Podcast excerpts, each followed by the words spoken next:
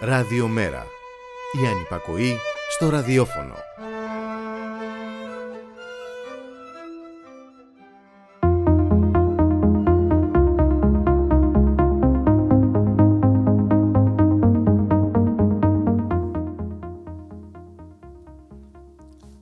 Φίλες και φίλοι του Ραδιομέρα, καλό μεσημέρι.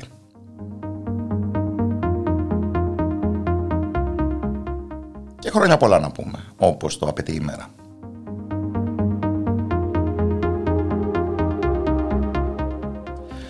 Κώστας Ράπτης στα μικρόφωνα για σήμερα, αντί της Μπούλικας Μιχαλοπούλου. Και Γιώργος Νομικός πάντοτε στη ρύθμιση του ήχου. Σε ένα έκτακτο πρόγραμμα, συντονισμένο με το μεγάλο επαιτειακό γεγονός. Τη συμπλήρωση διακοσίων ετών από την Ελληνική Επανάσταση.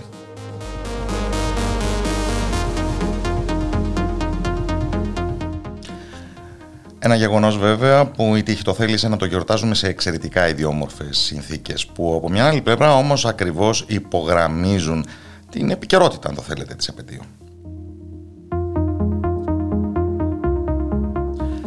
Ιδιόμορφες συνθήκες που εξηγούνται εν μέρη από την συγκυρία της πανδημίας. Κατανοητό αυτό, αλλά κατανόητα όσα άλλα τη συνοδεύουν.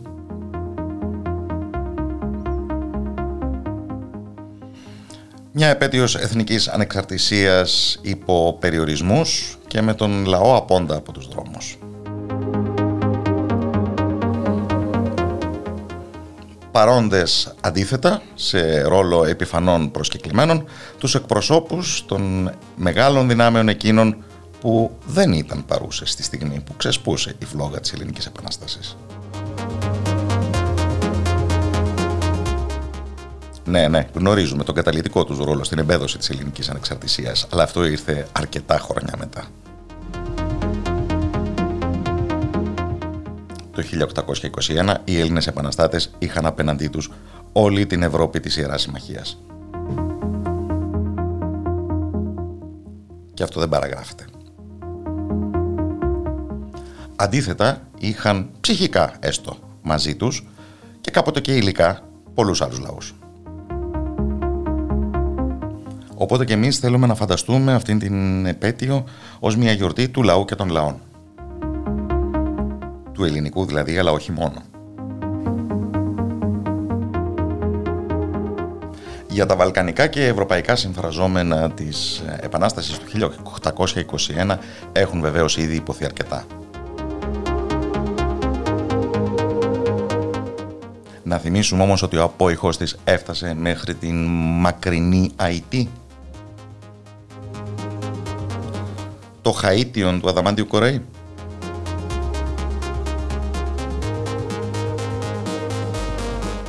την πρώτη δημοκρατία των πρώην σκλάβων στο δυτικό ημισφαίριο και πρώτο κράτος που αναγνώρισε την Ελληνική Επανάσταση ως υποκείμενο διεθνούς δικαίου.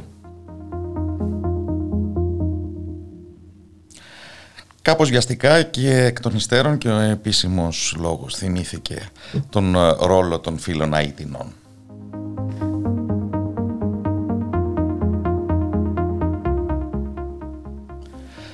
Αυτών δηλαδή που θέλησαν τις διακήρυξεις της Γαλλικής Επανάστασης να τις καταστήσουν πραγματικά οικουμενικές.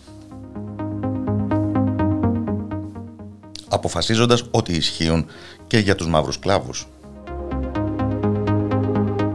Κόντρα στη γαλλική απικιακή κυριαρχία. Αυτούς ακριβώς θέλουμε και εμείς να τιμήσουμε πρώτους. Γιατί τυχαίνει κιόλας τέτοιες μέρες να διαβάζουμε για τον Νέγρο του Μοριά. Τον Κέβιν από την Κυψέλη κατά κόσμον. Τον ράπερ, του οποίου η δική του αγάπη για τον Θεόδωρο Κολοκοτρώνη δεν είναι σε όλους αρεστή. Με αποτέλεσμα η τελευταία σχετική ανάρτησή του στο Instagram να καταλύ, ε, κατακλείζεται από reports κάποιων υποθέτω Ελληναράδων.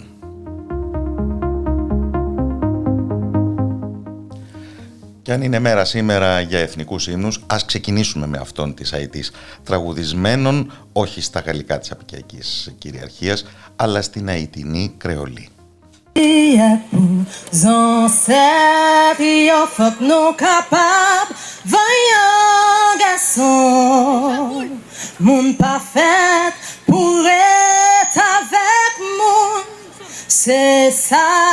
Fait tout mon mac, tout papa, tout épouvoyer. Si mon l'école pour y apprendre, pour y connaître. Ça Toussaint, Dessalines, Christophe Pétion. T'es fait pour être Haïti en bas de blanc. Pour le pays et pour nos pères, formons les fils, formons les fils, libres, forts et prospères, toujours nous serons frères, formons des fils, formons des fils pour le pays et pour Père, formant, formant, formant des fils pour le pays et pour nos pères.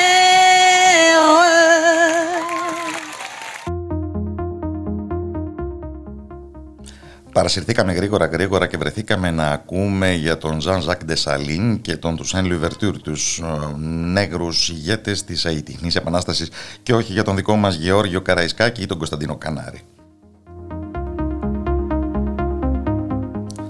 Θα έρθει η ώρα τους οπωσδήποτε. Είναι όμως συγκινητικό στον εθνικό ύμνο της Αϊτής που μόλις μεταδώσαμε να συνειδητοποιεί κανείς πως αυτοί που αλυσοδεμένοι και δούλοι μεταφέρθηκαν σε ένα διαφορετικό ημισφαίριο ε, υμνούν την Αϊτή ως την γη των προγόνων τους. Είναι εύπλαστο πράγμα η δημιουργία εθνικών γενεαλογιών.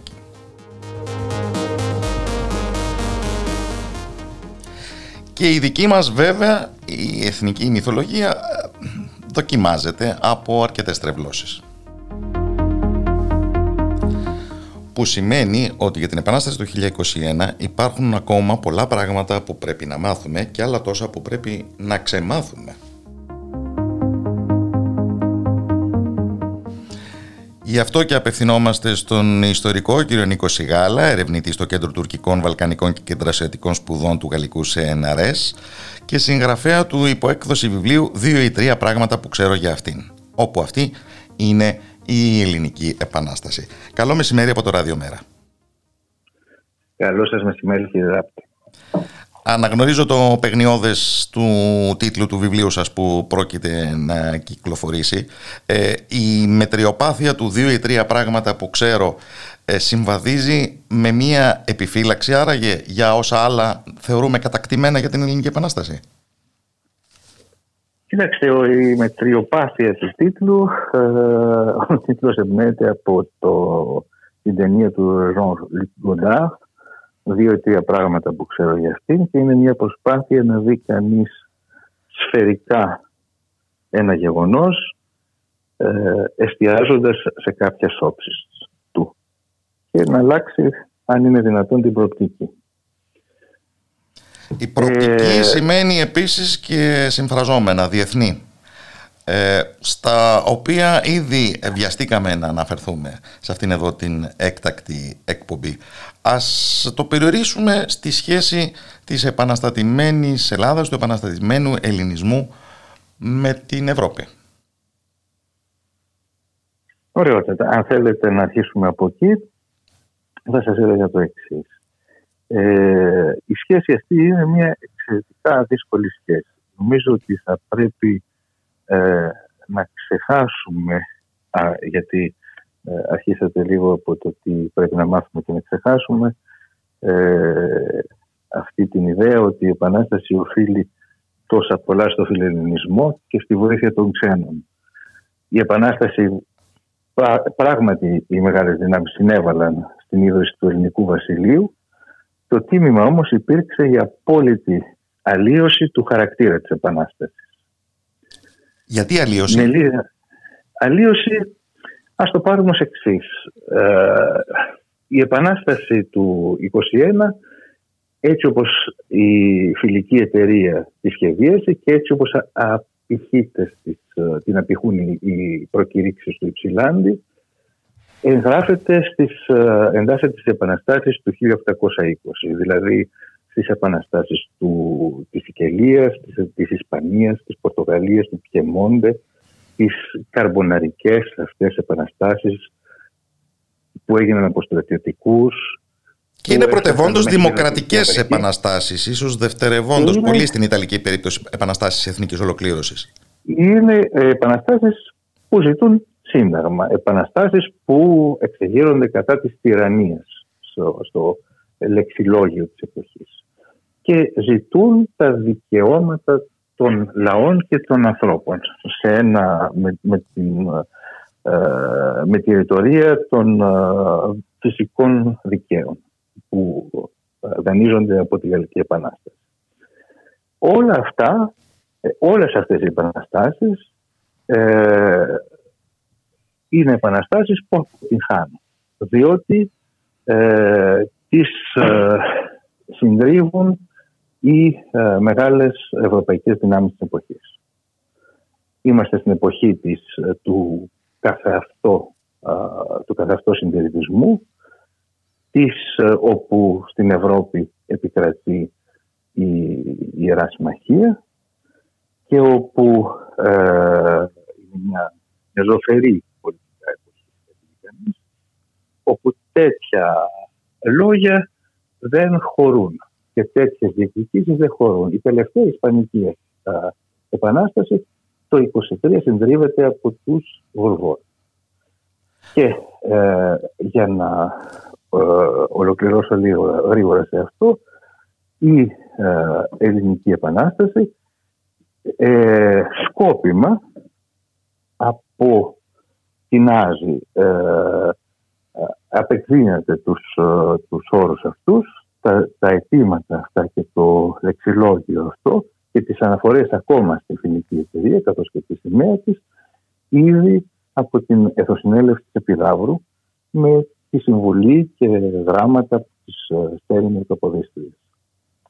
Δηλαδή υπάρχει ένα σαφές πολιτικό διακύβευμα στην αποδοχή της ελληνικής επανάστασης από τους ξένους, από τις μεγάλες δυνάμεις, από την Ευρώπη της εποχής. Να προβληθεί προς το εξωτερικό για να κερδίσει την ευρωπαϊκή εύνοια ως μια επανάσταση καθαρά εθνική και όχι δημοκρατική και πάντως όχι συντονισμένη με ό,τι άλλο μια άλλη Ευρώπη, αυτή των υποτελών, επιχειρεί την ίδια περίοδο. Ακριβώς. Να, ε, να φύγει από πάνω της αυτή η σκιά της ίδιας της εταιρείας που την ε, προετοίμασε. Πριν τη φιλική εταιρεία, πολύ πριν από το ξέσπασμα της Επανάστασης, όλο το λεξιλόγιο της τυραννοκτονίας είχε αφομοιωθεί για τα καλά και στα δικά μας τα μέρη, αν κρίνουμε από το κήρυγμα του Ρήγα Φεραίου. Και αν κρίνουμε επίσης και από τα μουσικά του Γούστα, νομίζω θα ήταν κατάλληλη η στιγμή εδώ να ακούσουμε πώς μετέπλασε την Καρμανιόλ, ένα γαλλικό επαναστατικό τραγουδάκι που είναι προφανές σε τι αναφέρεται στο πρωτότυπο.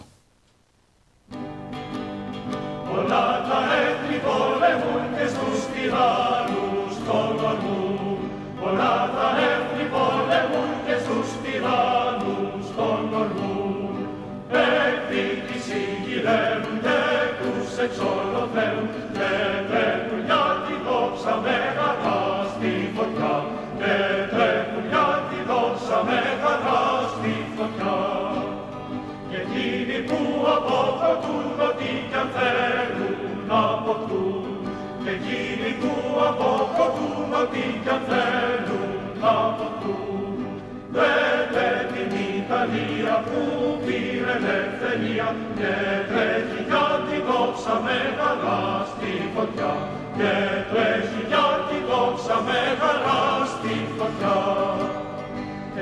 κι εμείς ο αδελφοί να σηκωθούμε με ορμή. Έτσι κι εμείς ο αδελφοί να σηκωθούμε με ορμή. Εκδίκη συζητούντες, τυράννους απολούντες, για την ελευθερία με χαράμω παιδιά, για την ελευθερία με χαράμω παιδιά. Αλέξανδρε τώρα να βγεις από τον τάφο και να δεις. Αλέξανδρε τώρα να βγεις από τον τάφο και να δεις. Των Μακεδόνων πάλι Αλδρία την μεγάλη, πως τους εχθρούς νικούν και πως ορμούν στη φωτιά. Πως τους εχθρούς νικούν και πως ορμούν στη φωτιά. Και δεν ήταν μόνο ο Ρήγας Φεραίος, και στην επαναστατημένη Σάμο η παράταξη των επαναστατών αυτονομάστηκαν Καρμανιόλοι.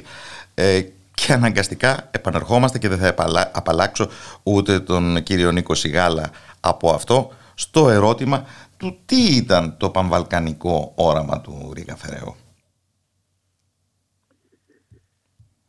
Το πανβαλκανικό όραμα του Ρήγα Φεραίου νομίζω ότι ήταν ένα όραμα το οποίο βασιζόταν κυρίως σε αυτό που,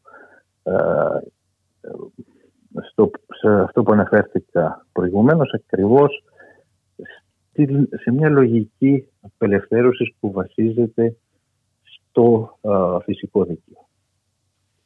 Τι σημαίνει αυτό? Σημαίνει ότι οι άνθρωποι και οι λαοί έχουν δικαιώματα, τα οποία είναι απαραγράπτα.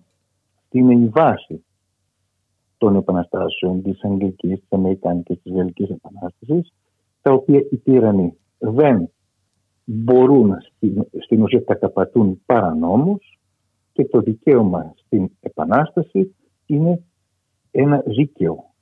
Έτσι.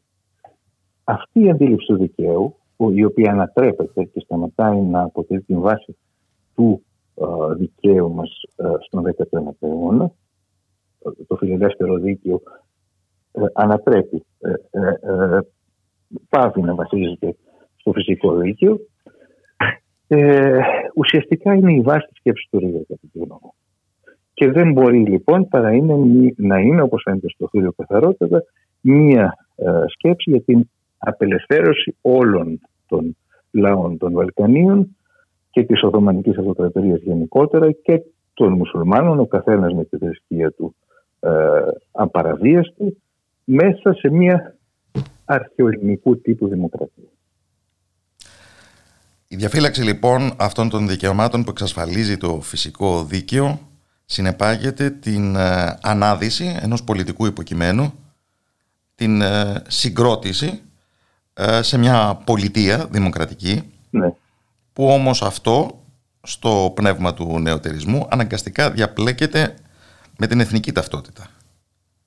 Οι εξεγερμένοι, ναι, καταλήγουν να ζητούν να συγκροτηθούν ως η πολιτική κοινότητα που ονομάζουμε έθνος.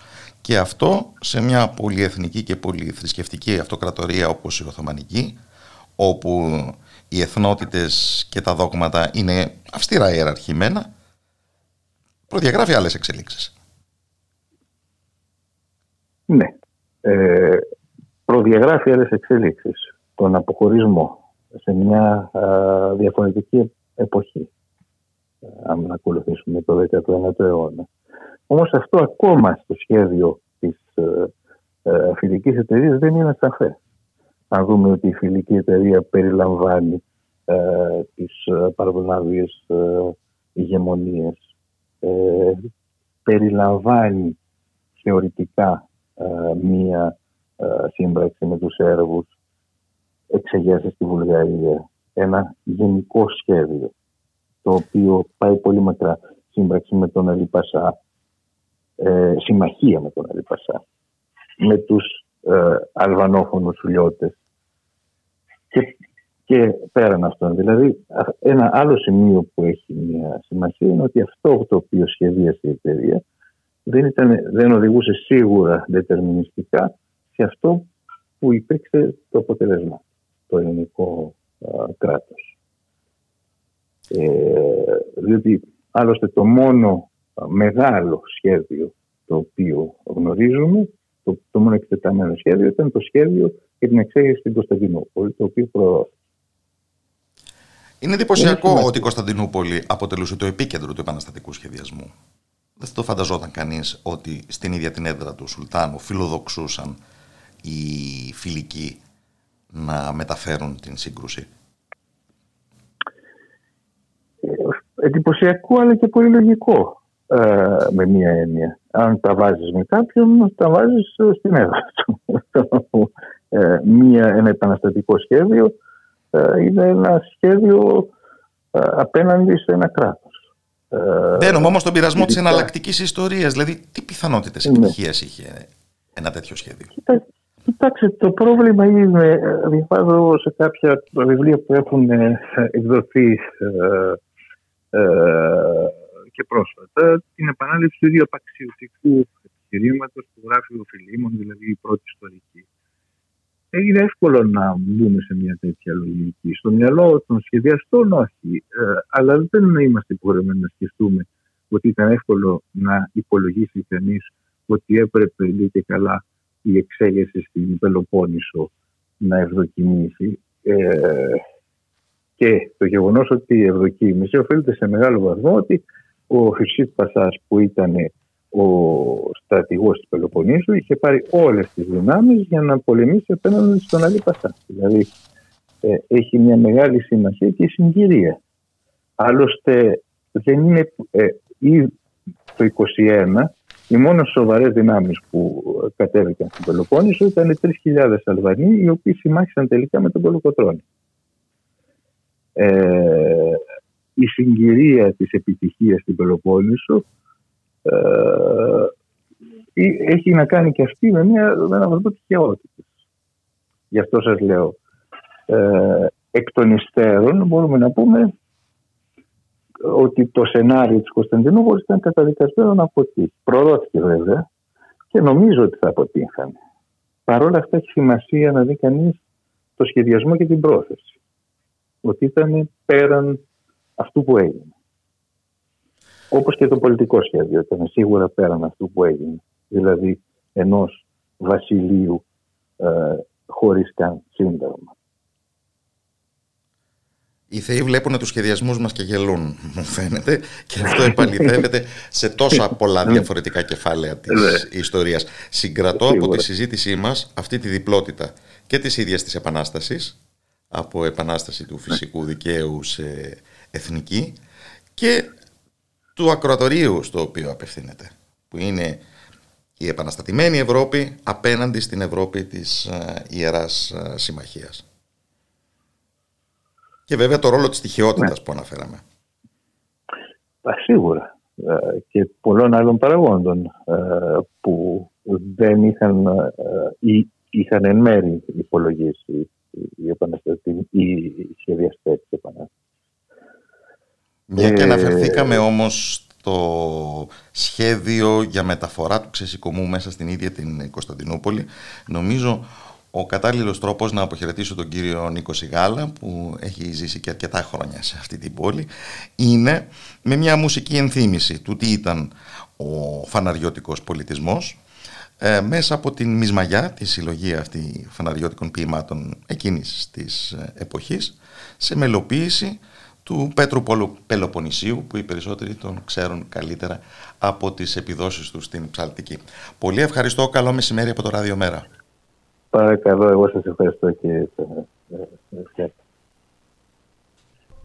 Εις των άκρων της κακίας τύχη με έφτασε βαθμόν, αύξησε τα δάκρυα μου με παντοτινών κλαφθμών.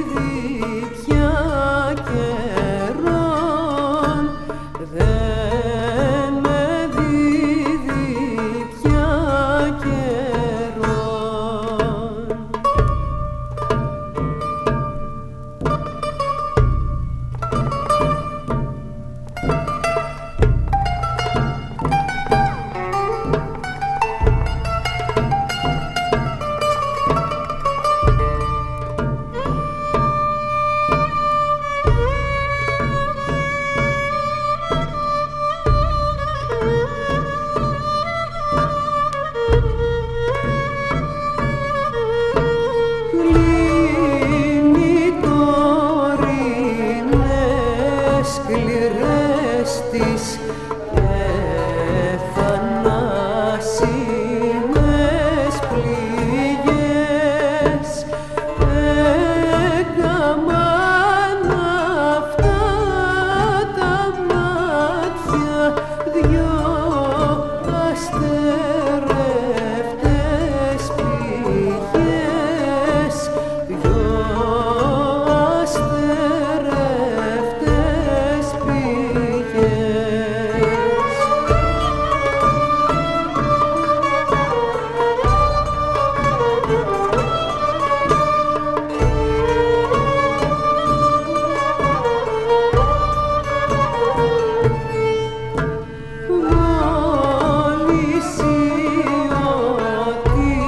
Μόλις ότι χυκάμαι έλεος να στοχαστείς και να τέλος θεία όλα γρήγορα να ένιαστείς, γρήγορα να ένιαστείς.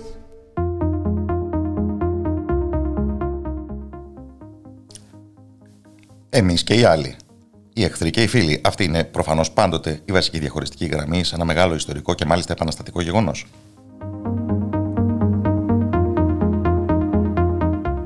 Και κάποια ενδιάμεση που δεν τους ήταν εύκολο να διατηρούν τη θέση αυτή επί μακρόν.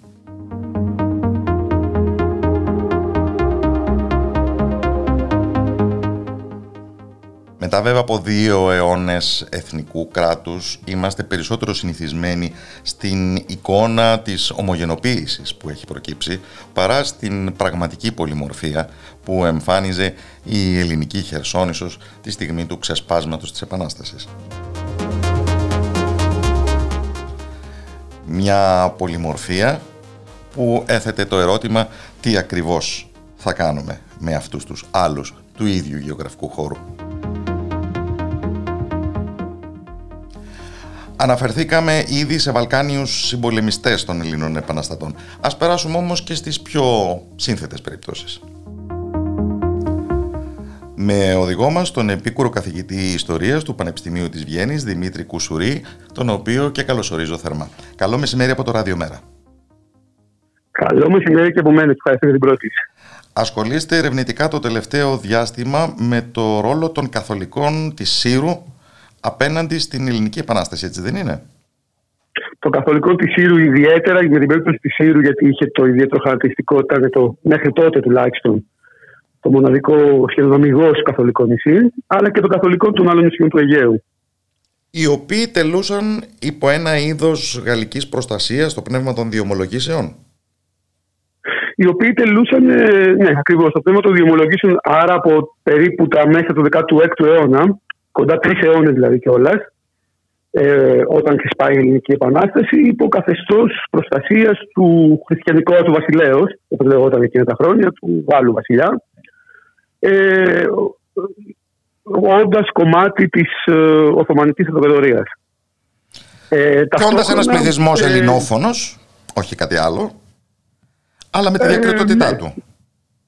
Κοιτάξτε, η ελληνοφωνία τώρα, ε, προφανώς μιλάγανε ελληνικά οι, οι άνθρωποι ε, και τα ελληνικά χρησιμοποιούν και στα αρχεία της τοπικής κοινότητας, για παράδειγμα, αλλά οι κοινωνίες του, οι νησιωτικές κοινωνίες και οι κοινωνίες του εν γέννη θαλάσσιου χώρου ήταν ε, πολύγλωσσες κοινωνίες. Χαρακτηριστικά ο Ντελαρόκα, ένας Γάλλος μοναχός που έζησε στη Σύρο και μας έχει παραδώσει μια πραγματεία για τη μελισσοκομεία.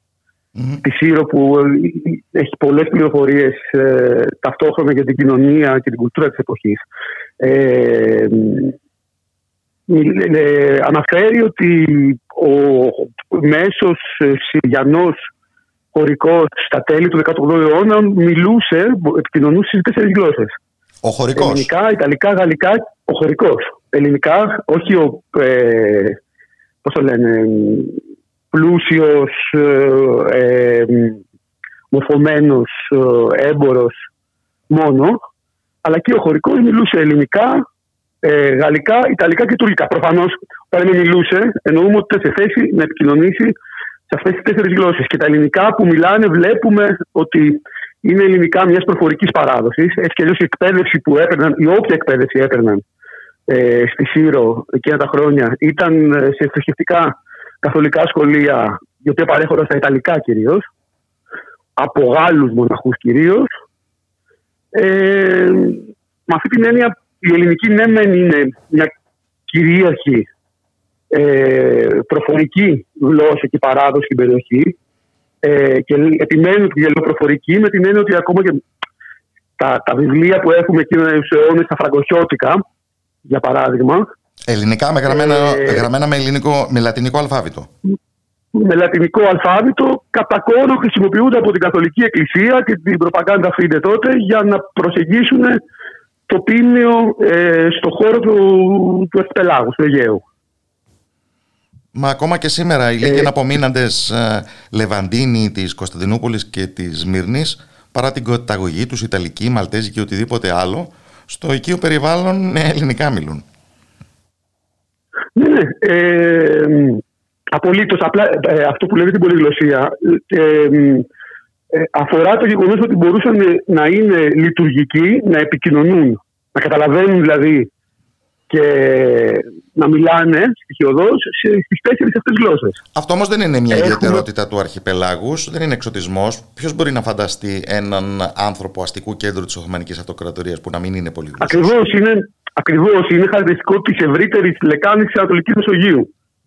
Και όχι μόνο της Ανατολικής, ε, ε, της ευρύτερης μεσογειακής ε, ζώνης. Τον αστικό κέντρο, όπως λέτε, περισσότερο, ακόμα περισσότερο. Ε, έχουμε μαρτυρίες, πολλά παραδείγματα στο ιστορικό, όπως μιας οικογένειας, μιας μεγάλης οικογένειας, ε, της Κωνσταντινούπολης ε, μιλούνταν μέχρι και εφτά με δέκα γλώσσες. Για να επανέλθουμε στη Σύρο. Ήταν πολύ μεγάλο το ρίσκο της εμπλοκής σε ένα επαναστατικό γεγονός για μια κοινότητα που λίγο πολύ είχε το προνόμιο της γαλλικής προστασίας. Τι αμφιθυμία γεννούσε αυτό ε, στους Συριανούς για τα επαναστατικά γεγονότα, αλλά και από την άλλη πλευρά πώς ε, η συγκροτημένη πια σε εθνοσυνελεύσεις και τα λοιπά επανάσταση έβλεπε αυτήν την ε, μειονότητα μέσα στον ελλαδικό χώρο. Καταρχήν, ευθύς εξ αρχής η καθολική κοινότητα της Σύρου, ε, αλλά και οι άλλες καθολικές κοινότητες διακηρύσσουν την ουδετερότητά τους, ακολουθώντας το παράδειγμα της Γαλλίας και της Αγίας Έδρας ε, εκείνη την περίοδο, και μένουν έξω. Και επιδιώκουν έναν τρόπο ενεργά να μείνουν έξω από τη σύγκρουση, την οποία περιγράφουν σαν σύγκρουση ανάμεσα σε Έλληνες και Τούρκους. Οι ίδιοι έχουν μια ταυτότητα διακριτή, με την οποία τους αντιμετωπίζουν, τους απευθύνονται και οι εξηγερμένοι Έλληνες. Είναι οι Λατίνοι των νησιών. Ο Κοραής τους ονόμαζε Γρεκολατίνους λόγω της ελληνοφωνίας τους. Mm-hmm. Μάλιστα, ναι. Ε, λόγω της ελληνοφωνίας τους ήταν μια σαφώς διακριτή ταυτότητα, η οποία εντάσσονταν με τον έναν άλλο τρόπο στη λεβαντίνικη ταυτότητα που αναπτύσσεται εκείνο τον καιρό από τους δυτικούς και καθολικούς στην ευρύτερη Οθωμανική Ανατολική Μεσόγειο. Ε, και χαρακτηριστικά πάρα πολλοί πρώτη... Ανατολίτες για τα γούστα των ε, μακρινών τους ξα, ξαδερφιών στη Δύση, αλλά και πάρα πολλοί δυτικοί για τους άμεσους Ανατολίτες γειτονές τους. Ε. Ακριβώς, ακριβώς. Ήταν μια υβριδική ταυτότητα που ήταν α, ακριβώς αυτό. Ανατολική για τους δυτικούς και δυτική για τους Ανατολικούς. Ήταν κομμάτι για τους Γάλλους των φίλων τους ε, Λεβαντίνων ε, στην Ανατολική Μεσόγειο, όχι όμως Γάλλοι με κανέναν τρόπο, ε, και ταυτόχρονα ήταν Λατίνοι, Ελληνόφωνοι, ε, Δυτικοί όμως, ε, ε, με αυτόν τον τρόπο τους απευθύνονται στην, ε, στις εκκλήσεις τους να συμμετέχουν στην Επανάσταση.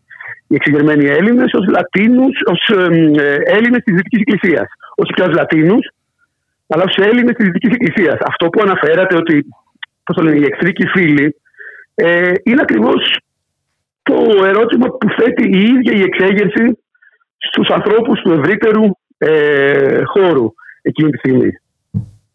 Είστε μαζί μας ή εναντίον μας? Οι ίδιοι επαναστάτες ε, όμως το απαντούν με έναν τρόπο. Η Εθνοσυνέλευση της Επιδράβρου έχει την ανάγκη να ορίσει τον Έλληνα στο όνομα του οποίου μιλάει. Και, και τον ορίζει ως ε, αυτό που γεννήθηκε στον ελλαδικό χώρο και πιστεύει στον Χριστό. Ε, αυτό έχει να κάνει και με αυτούς τους πληθυσμούς. Αρκετά ευρύ χώρο για να χωράει αυτούς, αλλά όχι για να χωράει λόγου χάρη τους Εβραίους του ελλαδικού χώρου. Ακριβώς. Ακριβώς, εντάξει, μην ξεχνάμε ότι οι Εβραίοι παίξαν ήδη μια πρώτη μεγάλη σφαγή στην Τριπολικιά, έτσι. Τα τελευταία χρόνια η συζήτηση για αυτό το θέμα σαν να έχει φουντώσει. Ήταν ένα κάπως αποθυμένο επεισόδιο της εθνικής ιστορίας. Μήπως τελικά κάνουμε προβολή των δικών μας ηθικοπολιτικών κριτηρίων σε μια πολύ παλιότερη εποχή όπου τα έθιμα του πολέμου ήταν πραγματικά αμήλικτα? Ε, ναι, καλά, σε κάθε περίπτωση πρόκειται για μια τέτοιου τύπου προβολή με, με όρους ε, σημερινούς που είναι σαφώς αναχρονιστικοί. Θα μπορούσε να χαρακτηριστεί ως εθνοκάθαρση αυτό που συμβαίνει στην Πελοπόννησο τους πρώτους μήνες μετά την εξέγερση. Ναι, διακρίνω όμως μία αντίρρηση που έρχεται, που είναι ποια? Ε, ε, έχει να κάνει κυρίως με το ότι ε, αυτή ήταν καταρχήν η λογική αυτού του πολέμου έτσι όπως ξέσπασε ε, εκείνη τη στιγμή. Ε, ήταν η μηχανή του πολέμου, λειτουργήσε εξάλλου με βάση τη σφαγή και το πιάτσικο πάνω στις οθωμανικές ε, προς τις τουρκικές, μουσουλμανικές κυρίως και δευτερευόντως εβραϊκές περιουσίες οι οποίες κατασχέθηκαν. Μα και από την άλλη πλευρά η πύλη ενθάρρυνε τους ε, θρησκευτικούς ηγέτες του Ισλάμ να κηρύξουν τον πόλεμο ιερό ώστε να δώσουν κίνητρα στα στρατεύματά τους να μπορούν να ελεηλατήσουν ε, τις Ας περιουσίες των ήταν... καταστελόμενων απίστων. Ήταν η λογική με την οποία γινόταν ο πόλεμος και στην Οθωμανική Αυτοκρατορία εκείνης της εποχής.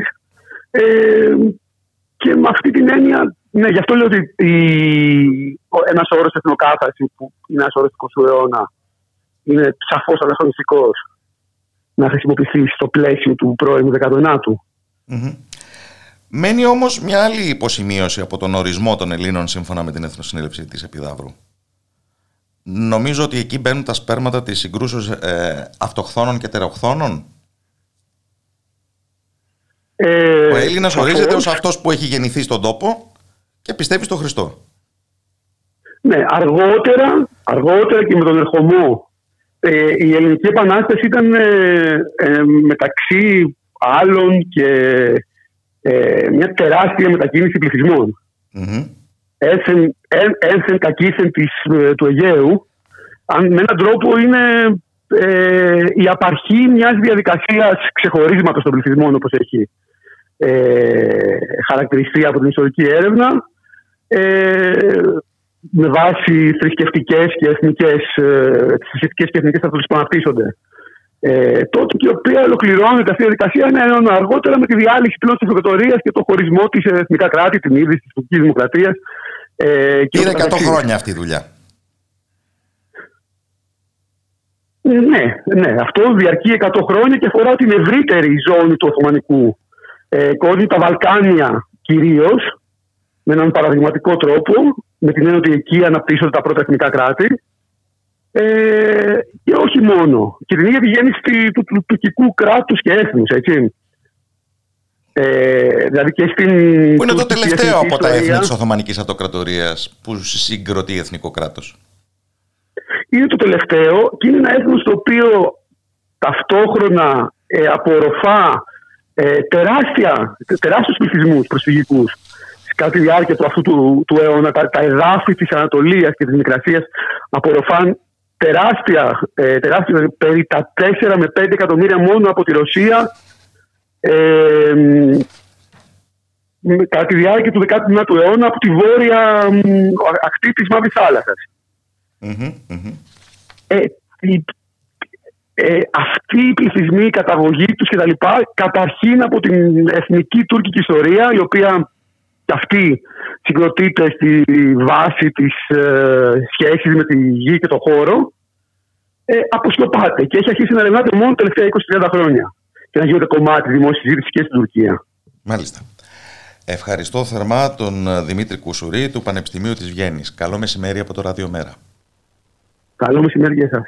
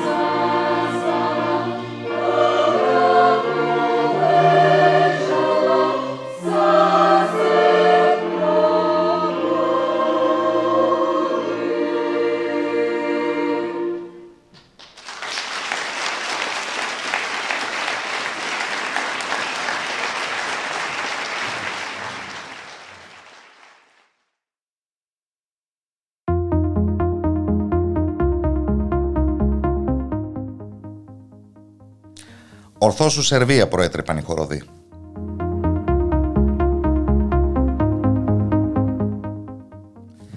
Ο ύμνος χρονολογείται από την ίδια πάνω κάτω εποχή με αυτήν της Ελληνικής Επανάστασης. Για την αλήθεια ότι οι Έλληνες δεν είχαν τα πρωτεία. είχε προηγηθεί κατά μερικά χρόνια η σερβική εξέγερση, που όμως δεν έφτασε μέχρι το σημείο της συγκρότησης ανεξάρτητου εθνικού κράτους. Από όπου και αν το δει κανείς, η εποχή εκείνη ήταν μια εποχή ε, μεγάλων αμφισβητήσεων για την Οθωμανική Αυτοκρατορία, που βαλόταν και από υποτελείς και από ομοθρήσκους, όπως ας πούμε ο Αλή Πασάς.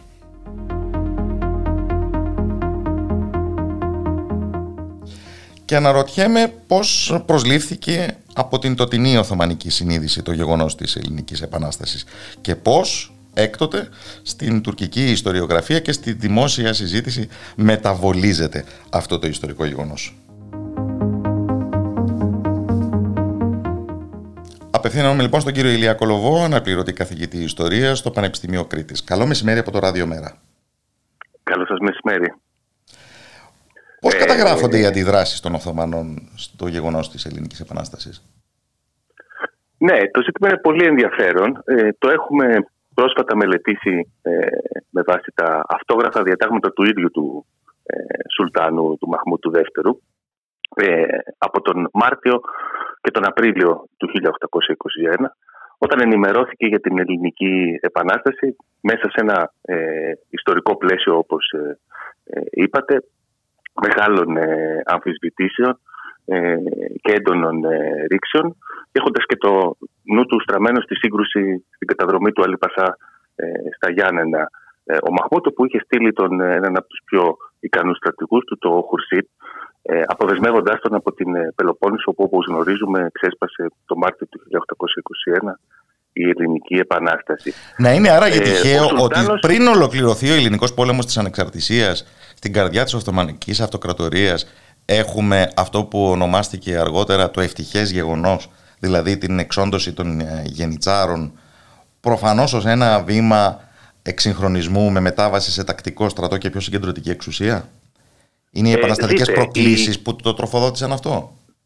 Ναι, οι γενιτσάροι ε, αποδείχτηκαν ε, ε, αναποτελεσματικοί, ε, δεν χρησιμοποιήθηκαν σχεδόν καθόλου, πέρα από ένα μικρό σώμα που οργανώθηκε πέντε χιλιάδες των ανδρών, που πήγε να κυνηγήσει τον Αλέξανδρο Υψηλάντη στη Μορδοβλαχία και εξετράπησε λαιλασίες. Δεν μπόρεσαν ε, ε, να, να, να κινητοποιήσουν ένα στρατό. Η Οθωμανική Αυτοκρατορία δεν είχε ε, μεγάλες ε, στρατιωτικές δυνάμεις ε, και καθυστέρησε πάρα πολύ να στείλει ένα, μια στρατιά ε, στην ελληνική Χερσόνησο, η οποία σταμάτησε κιόλας στα βασιλικά τον Αύγουστο του χίλια οκτακόσια είκοσι ένα ε, και έπρεπε να περάσει άλλος ένας χρόνος για να κατέβει ο Δράμαλης, ο οποίος ε, σταμάτησε στα Δερβενάκια. Ε, η, τα οθωμανικά έγγραφα μας λένε ότι το στράτευμα ε, έπασχε από λιποταξίες, οι στρατηγοί, οι πασάδες δεν είχαν ε, ικανή χρηματοδότηση, ούτε μπορούσαν να εμπνεύσουν ε, στους στρατιώτες, ε, στους, ε, να κινητοποιήσουν ε, στρατό. Ε, χρησιμοποιούσαν Αλβανούς ε, μισθοφόρους κατά κύριο λόγο στον ελλαδικό χώρο, οι οποίοι όμως και αυτοί πληρώνονταν ε, για τις υπηρεσίες τους και συχνά πυκνά ε, δεν πολεμούσαν μαζί με τους Οθωμανούς. Δεν το λέω αυτό για να μειώσω τη σημασία ε, του αγώνα της ελληνικής ε, Επανάσταση και των επαναστατών, οι οποίοι πολέμησαν σκληρά, και τα ίδια τα οθωμανικά έγγραφα μας λένε ότι θυσίαζαν τις ζωές τους. Ε, με κάποια έκπληξη από την πλευρά των, ε, των στρατηγών, οι οποίοι δεν ήταν συνηθισμένοι ε, σε ένα τέτοιου είδους ε, πόλεμο, που ε, ήταν επανάσταση ε, καταρχής, αλλά και, καταρχάς, αλλά και στη συνέχεια και πόλεμος ε, που είχε και εμπνεόταν και από διαφορετικά χαρακτηριστικά, μια υποδιαμόρφωση Ε, εθνική ε, ιδέα. Για ο Σουλτάνος Σουλτάνο... και οι περί αυτών με τι ερμηνευτικά κλειδιά προσεγγίζουν τις εξελίξεις? Είναι ένας θρησκευτικός πόλεμος? Είναι ε, δείγμα γνωμοσύνης των υποτελών? Είναι μια συνήθις ε, εξέγερση σε κάποια οθωμανική περιφέρεια από αυτές που συχνά κινητοποιούσε η φτώχεια? Ε, είναι μια υπονομευτική προσπάθεια της Δύσης? Τι απ' όλα? Ε, πρώτα απ' όλα αντιλαμβάνονται την, ε, ότι την αποκαλούν στάση, όχι επανάσταση, είναι πολύ κοντά βέβαια οι όροι, ε, των Ελληνορθόδοξων. Δίνουν ένα, ε, βλέπουν ε, ε, τους Ελληνορθόδοξους ε, πληθυσμούς να κινητοποιούνται. Η, και ήταν μια εξέγερση των ελληνοορθόδοξων δυτικών τους σε μεγάλο βαθμό με βάση και τις ε, ε, διακηρύξεις των επαναστατών, μάχου, υπερπίστεως ε, και πατρίδος. Και από την άλλη πλευρά, αντιλαμβανόμενοι αυτό πολύ γρήγορα, ο Σουλτάνος και η ε, ηγετική του ομάδα, την οποία αναδιαμορφώνει τις πρώτες μέρες ε, της ε, έκρηξης της ελληνικής επανάστασης, προσπαθούν να κινητοποιήσουν τους ε, μουσουλμάνους σε ένα θρησκευτικό πόλεμο για την πίστη και το δοβλέτη, δηλαδή για, να, για τη σωτηρία ε, της ε, θρησκείας ε, και του κράτους. Αναδιαμορφώνει ε, την ηγετική του ομάδα, άρα υπάρχει συγκλονισμός, δεν υπάρχει υποτίμηση του γεγονότος. Ναι, ναι, ναι, ναι, ναι, ναι. Είναι πολύ, ε, πολύ έντονο και υπάρχει και μια, έχει μελετηθεί από το Σουκού τον Μιλιτζάκ πάρα πολύ ε, ωραία αυτό το θέμα. Υπάρχει και μια ε, ιδεολογική προσπάθεια να κινητοποιηθεί η μουσουλμανική κοινωνία εναντίον των Ελληνοορθόδοξων για να υποστηρίξει ε, το εγχείρημα αυτό. Τους ε, ζητάνε από όλους, διατάσσουν τους πάντες, νέους, ε, γέρους, ε, να πάρουν όπλα, να εξοπλιστούν, ιδίως στην Κωνσταντινούπολη, όπου φοβούνται. Είναι και το, ένα από τα σχέδια της φιλικής εταιρείας, το οποίο έχει ε, περιέλθει σε γνώση των, ε, των Οθωμανών, να ξεσπάσει η επανάσταση στην Κωνσταντινούπολη και να ε, ε, πυρποληθεί ο στόλος μέσα στον Κεράτιο κόλπο και να συλληφθεί ο Σουλτάνος την ώρα που πηγαίνει ε, στον Αύσταθμο και να ε, δολοφονηθεί. Ε, Προδόθηκε ε, αυτό το σχέδιο, αλλά προφανώς αυτό εξηγεί και τις ε, σφαγές των Ρωμιών στην πόλη.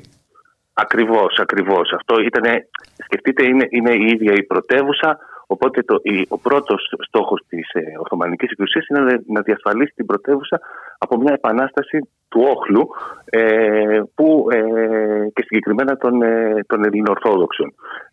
Οπότε ε, υπάρχει μια γενική κινητοποίηση. Μια προληπτική όμως, τρομοκρατία.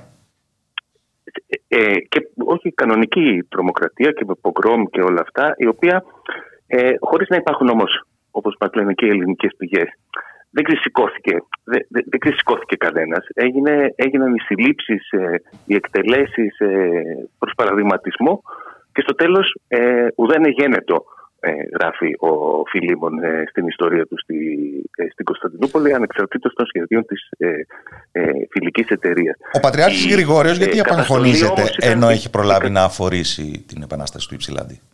Γιατί θεωρείται ακριβώς ότι δεν... Ε, δεν ε, σταμάτησε ε, το ποιμνιό του από τον ε, Σκομό ε, προς παραδειγματισμό. Επίσης, επειδή καταγόταν από την Πελοπόννησο, όπου ε, ήδη τον Απρίλιο είχε φανεί ότι ήταν το κέντρο της ε, επαναστατικής ε, προσπάθειας. Είναι γνωστό έτσι ότι ο Γρηγόριος ο Πέμπτος, ο Πέμπτος καταγόταν από τη, ε, από τη Δημητσάνα.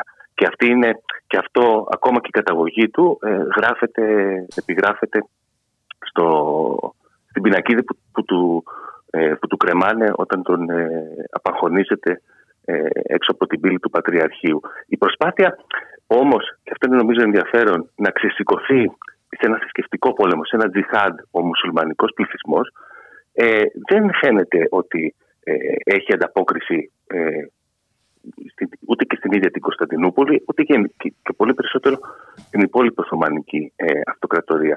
Έχουμε Ε, σφαγ, κάποιες ε, σφαγές, ε, αποστρατεύματα ε, και στο Αϊβαλί τον πρώτο χρόνο της Επανάστασης και στη συνέχεια ε, ε, η σφαγή της Χίου ε, και γενικότερα. Έχουμε εξοπλισμό των ε, μουσουλμάνων, αλλά ε, αυτό δεν μεταφράζεται σε μια εθελούσια συμμετοχή του μουσουλμανικού πληθυσμού της Αυτοκρατορίας στους, στις στρατιές που προσπαθούσαν με μεγάλη ανησυχία να οργανώσουν οι Οθωμανοί στρατηγοί για να καταστήλουν την ελληνική επανάσταση. Την ίδια στιγμή, mm-hmm. στα ανατολικά σύνορα της Αυτοκρατορίας, από το Σεπτέμβριο του χίλια οκτακόσια είκοσι ένα και νωρίτερα μέχρι και το χίλια οκτακόσια είκοσι τρία, ξεσπάει ένας πόλεμος με το Ιράν, ε, ένας ξεχασμένος ε, πόλεμος στην ελληνική ιστοριογραφία, που όμως παίζει πολύ μεγάλο ρόλο στην, ε, στο να κρατάει απασχολημένα τα μικρασιατικά στρατεύματα της Οθωμανικής Αυτοκρατορίας στην Ανατολή, και να μην μπορούν να σταλούν ενισχύσεις για την καταστολή της επανάστασης ε, στην ελληνική, ε, στα Βαλκάνια και στην ελληνική η Χερσόνησο. Ομολογώ αγνοούσα ότι οφείλουμε τόσα στους Ιρανούς φίλους για την επίτευξη της ελληνικής ανεξαρτησίας. Και παρά τις εκκλήσεις του Σουλτάνου για ενότητα των μουσουλμάνων, ανεξαρτήτως της διαφοράς των δύο δογμάτων σουνιτικού και σιητικού, ο πόλεμος αυτός είναι ένας πολύ σημαντικός πόλεμος. Δεν, ε, το, αγνο, το, ε, το, αγνοούν, ε, το αγνοεί η Ιρανική δυναστεία των ε, Κατζάτ και είναι ένας ε, πολύ σκληρός πόλεμος που σταματά όταν ξεσπά μια ε, μεγάλη ε, επιδημία ε, και σταματά κάπως από μόνος του, δηλαδή όχι με, με, με διαπραγματεύσεις. Ε, και παρόλα αυτά η Οθωμανική Αυτοκρατορία αδυνατεί να έχει έναν ε, ικανό στρατό, γι' αυτό και ε, καταφεύγει τελικά στον, ε, στα στρατεύματα της Αιγύπτου. Είχαν μια πιο ευρωπαϊκή, δυτικοευρωπαϊκή ας πούμε ε, οργάνωση. Πράγμα το, το οποίο μας δείχνει φαντάζομαι στην Πελοπόννησο. Mm-hmm. Πράγμα το οποίο μας δείχνει φαντάζομαι πως η Οθωμανική ισχύς είχε ήδη οδηγηθεί στα όρια της και σε αντίθεση με ένα εθνικιστικό αφήγημα τουρκικό πισόπλατης μαχαιριάς θα πρέπει να αναγνωρίσουμε πως η παρακμή ήταν προδιαγεγραμμένη. Ναι, ε, ε, η Οθωμανική Αυτοκρατορία βρισκόταν σε κρίση. Δεν ήταν βέβαια η πρώτη κρίση ε, που ε, περνούσε η Οθωμανική Αυτοκρατορία και επιβίωσε, όπως ξέρουμε επίσης πολύ καλά, ε, της Ελληνικής Επανάστασης και για έναν ε, αιώνα ακόμα. Ε, αναγκάστηκε όμως να αλλάξει.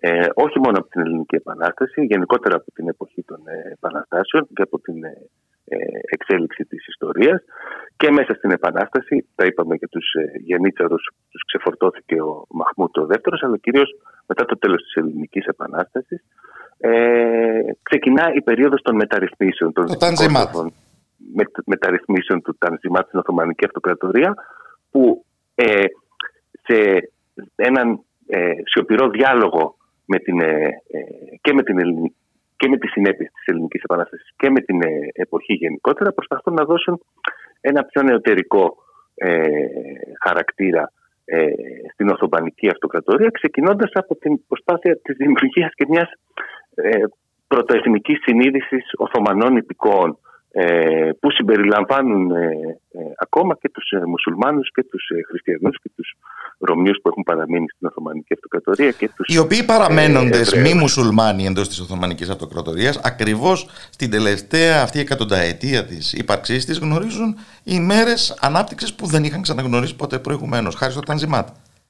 Χάρη ακριβώς σε αυτή την ε, μεταρρυθμιστική ε, προσπάθεια ε, που ξεκινάει η Οθωμανική Αυτοκρατορία και ακριβώς επειδή έχουν όλους αυτούς τους πληθυσμούς στο εσωτερικό της πρέπει με κάποιο τρόπο να προσπαθήσει να τους εμπνεύσει νομιμοφροσύνη, ε, όχι πλέον προς την πίστη, ε, αυτό αφορά τους μουσουλμάνους, αλλά τουλάχιστον προς το, ε, προς το δοβλέτη. Οπότε δημιουργούνται μεγάλα περιθώρια ε, δράσης για το σύνολο των υπηκών της, ε, της Οθωμανικής Αυτοκρατορίας, ακριβώς αυτό το τελευταίο, το μακρύ ε, αιώνα της ε, ύπαρξής της, μέχρι το τέλος της, μετά τον πρώτο ε, παγκόσμιο πόλεμο. Αυτά όλα δρομολογούνται αφού έχει λήξει πια ο ελληνικός πόλεμος της ανεξαρτησίας. Κατά τη διάρκεια του όμως, ο Σουλτάνος πώς διαβάζει τον διεθνή συσχετισμό, εκτός από το να είναι απασχολημένος με τον πόλεμο με τους Ιρανούς, ε, κοιτώντας προς τα δυτικά, ποιους εμπιστεύεται ή δεν εμπιστεύεται, θεωρεί ότι στα η Ευρώπη της Ιεράς Συμμαχίας θα υπερασπιστεί το status quo. Στα τεκμήρια, τα ίδια τα αυτόγραφα ε, διατάγματα του Σουλτάνου, πολλά από αυτά ε, ήταν και μυστικά έγγραφα που απλώς σήμερα έχουν ξεχαστεί και ε, δεν είναι πια διαβαθμισμένα και τα διαβάζουμε στα αρχεία. Βλέπουμε ξεκάθαρα ότι ο Μαχμούτ ο δεύτερος, ο τότε Σουλτάνος, ε, θεωρούσε υπεύθυνα τα χριστιανικά κράτη για την Ελληνική Επανάσταση και πιο συγκεκριμένα τη Ρωσία. Ε, για το παρά τις διαβεβαιώσεις του Τσάρου. Είναι σχεδόν βέβαιος ότι ε, πίσω από αυτή την υπόθεση βρίσκονται οι Ρώσοι. Γιατί ας σκεφτεί, σκεφτείτε τώρα, μιλάμε για το ανώτατο επίπεδο της, ε, της εξουσίας. Πώς θα μπορούσε τώρα, είναι επικεφαλής μιας αχανούς αυτοκρατορίας. Δεν μπορούσε να πιστέψει ότι κάποιοι από μόνοι τους, ένα ε, εθνικό κίνημα ε, με τους όρους εκείνης της, ε, της, ε, της εποχής μπορούσε να ξεκινήσει από μόνο του ε, χωρίς να έχει από πίσω του, χωρίς να, να του την έχει φέρει με κάποιο τρόπο κάποιος από τους, ε, ε, κάποια από τις μεγάλες ε, δυνάμεις και πιο συγκεκριμένα ε, η Ρωσία. Υπήρχε και το προηγούμενο των Ορλοφικών του χίλια επτακόσια εβδομήντα. Είναι βέβαιος ότι οι Ρώσοι, το γράφει ξεκάθαρα, υποκίνησαν τους ελληνοορθόδοξους ε, στην προσπάθειά τους για ε, ανεξαρτησία, παρά τις, ε, ε, τις, τις διαβεβαιώσεις του Τσάρου και τη στάση και της Ρωσίας μέχρι το χίλια οκτακόσια είκοσι πέντε τουλάχιστον. Γράφει επίσης, δεν είμαι βέβαιος αν σε αυτή την υπόθεση δεν έχουν εμπλοκεί και τα υπόλοιπα ε, χριστιανικά κράτη. Ε, βλέπουμε λοιπόν μια ερμηνεία από την πλευρά της Οθωμανικής εξουσίας, όχι των, ε, της ε, κοινωνίας της Οθωμανικής Αυτοκρατορίας και των μουσουλμάνων, από την πλευρά της εξουσίας, μια προσπάθεια που ε, να, να, να, μια ερμηνεία θρησκευτική του κόσμου, εμείς και τα χριστιανικά ε, κράτη, η οποία την ίδια στιγμή βολεύει ε, και λειτουργεί ως ε, άξονας και για μια, ε, ε, ένα εγχείρημα να κινητοποιηθεί η κοινωνία με θρησκευτικούς ε, όρους που ωστόσο ε, στην πράξη δεν φαίνεται να Ε, πετυχαίνει. Είναι ένα, το, το, το, ένα, αυτό το αφήγημα, ας πούμε, της σύγκρουσης των θρησκειών είναι ένα ε, και για μια ε, Ισλαμική Αυτοκρατορία όπως ήταν η Οθωμανική Αυτοκρατορία ε, ήταν ένα γοητευτικό εγχείρημα μέχρι και το τέλος του, ε, του πολέμου, που με κάποιο τρόπο βέβαια επιβεβαιώνει ε, τον, αυτό πήγε να πω, τελικά δεν έπεσε έξω ο Σουλτάνος. Ο Οθωμανικός ο πόλεμος ε, είναι αυτός που σφραγίζει ε, στην πράξη μετά την αυμαχία του Του, του, του Ναβαρίνου την, την αποδοχή ε, του τετελεσμένου της ανεξαρτητοποίησης της Ελλάδας. Της, της ανεξαρτητοποίησης της, ε, ε, της Ελλάδας. Παρ' όλα αυτά, πριν όμως από τον Ρώσο-Τουρκικό πόλεμο που ήταν ο, ο, το, το τελειωτικό χτύπημα, έχει προηγηθεί η Αγγλία και η πρώτη έμεση αναγνώριση της Επανάστασης με την σύναψη του δανείου. Και είναι πια αυτός ο ρωσοβρετανικός ανταγωνισμός που επιταχύνει τη μετατόπιση των μεγάλων δυνάμεων. Ναι, παρόλα αυτά ε, δεν νομίζω ότι ε, γυρνώντας τώρα στο παρελθόν ε, είναι σόφρον να ε, δικαιολογήσουμε, μιλάμε τώρα για διακόσια χρόνια πίσω, μια ουσιοκρατική προσέγγιση που λέει ότι συγκρούονται οι χριστιανικές δυνάμεις με τις μουσουλμανικές δυνάμεις. Δηλαδή, και οι προαιώνιοι φίλοι μας με τους προαιώνιους εχθρούς μας. Αυτό είναι και το λάθος, νομίζω, ε, της ε, συμβατικής τουρκικής ιστοριογραφίας, γιατί νεότεροι Τούρκοι ιστορικοί και στην Τουρκία αλλά και στο εξωτερικό αρχίζουν σιγά σιγά και αμφισβητούν την ε, ε, κατεστημένη ε, άποψη, η οποία της δημόσιας ιστορίας, ας πούμε, στη, ε, στην Τουρκία, ότι μας την έφεραν, ε, ε, μας τύψαν πισόπλατα, όπως το είπατε κι εσείς. Ε, Αν ασχολούνται δηλαδή με την Ελληνική Επανάσταση, γιατί επειδή δεν είναι ένα ηρωικό γεγονός της τουρκικής ιστορίας, μένει στο, ε, στο, παρασκήνιο, ε, στο παρασκήνιο φυσικά. Αυτό που θα ήταν ενδιαφέρον, νομίζω, για την τουρκική mm-hmm. ιστοριογραφία, ήταν να δούνε πώς η Ελληνική Επανάσταση ε, άλλαξε και την ίδια την αυτοκρατορία και τι διδάγματα σε σχέση με μια εξουσία ε, θρησκευτική, μονολυθική, ε, μπορούν να πάρουν μέσα στην νεωτερικότητα, για σήμερα δηλαδή, ε, από το παρελθόν. Νομίζω ότι αυτό θα ήταν μια ενδιαφέρουσα προσέγγιση. Την ίδια στιγμή που νομίζω και για την δική μας πλευρά είναι χρήσιμο να μην βλέπουμε την Ελληνική Επανάσταση ως έναν εθνικό πόλεμο εναντίον των, των Τούρκων. Ήταν μια επανάσταση ενάντια στην Οθωμανική εξουσία, στην Οθωμανική Αυτοκρατορία, ε, στο Σουλτάνο.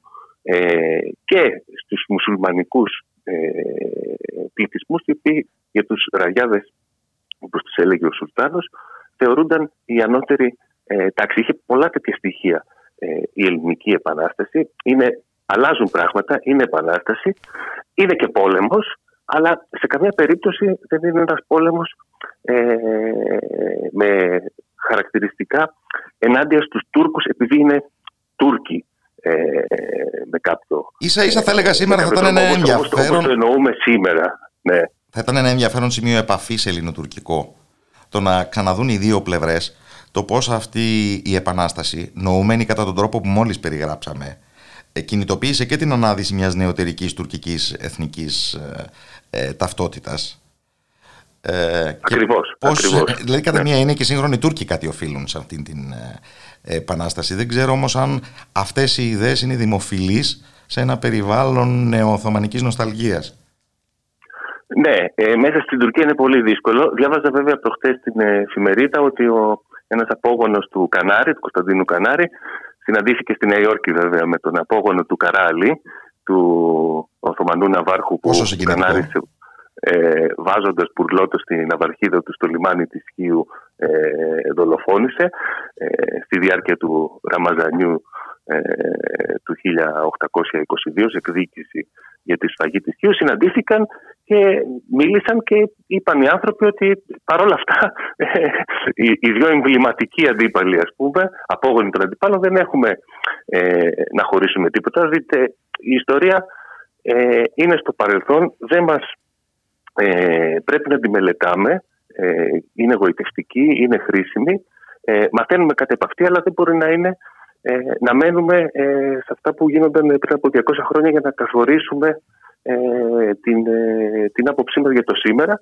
Και εμείς στην ελληνική ε, πλευρά πρέπει να ζήσουμε με τους γείτονές μας ε, ε, απέναντι στη στην Τουρκία, στο σύγχρονο κόσμο, και αυτό θα ήταν ευχής έργο, και στην τουρκική πλευρά, η οποία θα γιορτάσει τα επόμενα χρόνια, τα εκατό χρόνια της τουρκικής ανεξαρτησίας, και θα ήταν χρήσιμο να μην εξελιχθεί όλο αυτό σε μια εθνικιστική, απομονωτιστική θριαμβολογία εναντίον της Ελλάδας και των, των υπολείπων, που συνηθίζει, θα πρέπει να πούμε, το καθεστώς του Ερντογάν, σχεδόν ολοκληρωτικό θα μπορούσαμε να πούμε, που πνίγει πολλούς δημοκράτες Τούρκους σήμερα στη γειτονική μας χώρα. Το συγκρατούμε αυτό. Ευχαριστώ θερμά τον Ηλία Κολοβό, αναπληρωτή καθηγητή ιστορίας στο Πανεπιστήμιο Κρήτης. Καλό μεσημέρι από το Ραδιομέρα. Εγώ σας ευχαριστώ, κύριε Ράπτη. Γεια σας και στους ακροατές σας και στις ακροατές σας.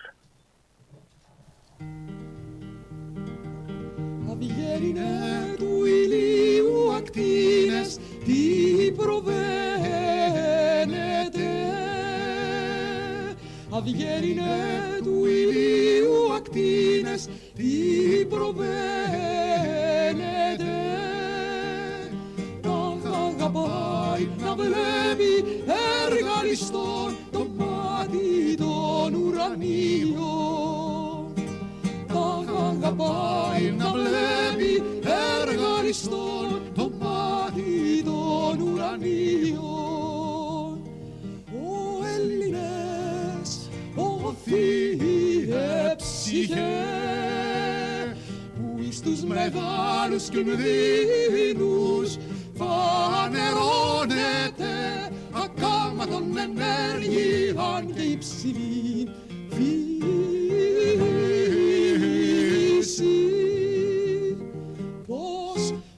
Ταλαιπωρού πατρίδος δεν πασχίζεται να σώσετε τον Στέφανον. Πώς, πώς της ταλαιπωρού πατρίδος δεν πασχίζεται να σώσετε τον Στέφανον. Από τα χέρια ανώσια ληστών το σούτο. Είναι πολλά τα πλήθη των και φοβερά εις την όψη, αλλά ένας Έλλην δύναται, ένας άνδρας γενναίος να τα σκορπίσει. Αλλά ένας Έλλην δύναται, ένας άνδρας γενναίος να τα σκορπίσει.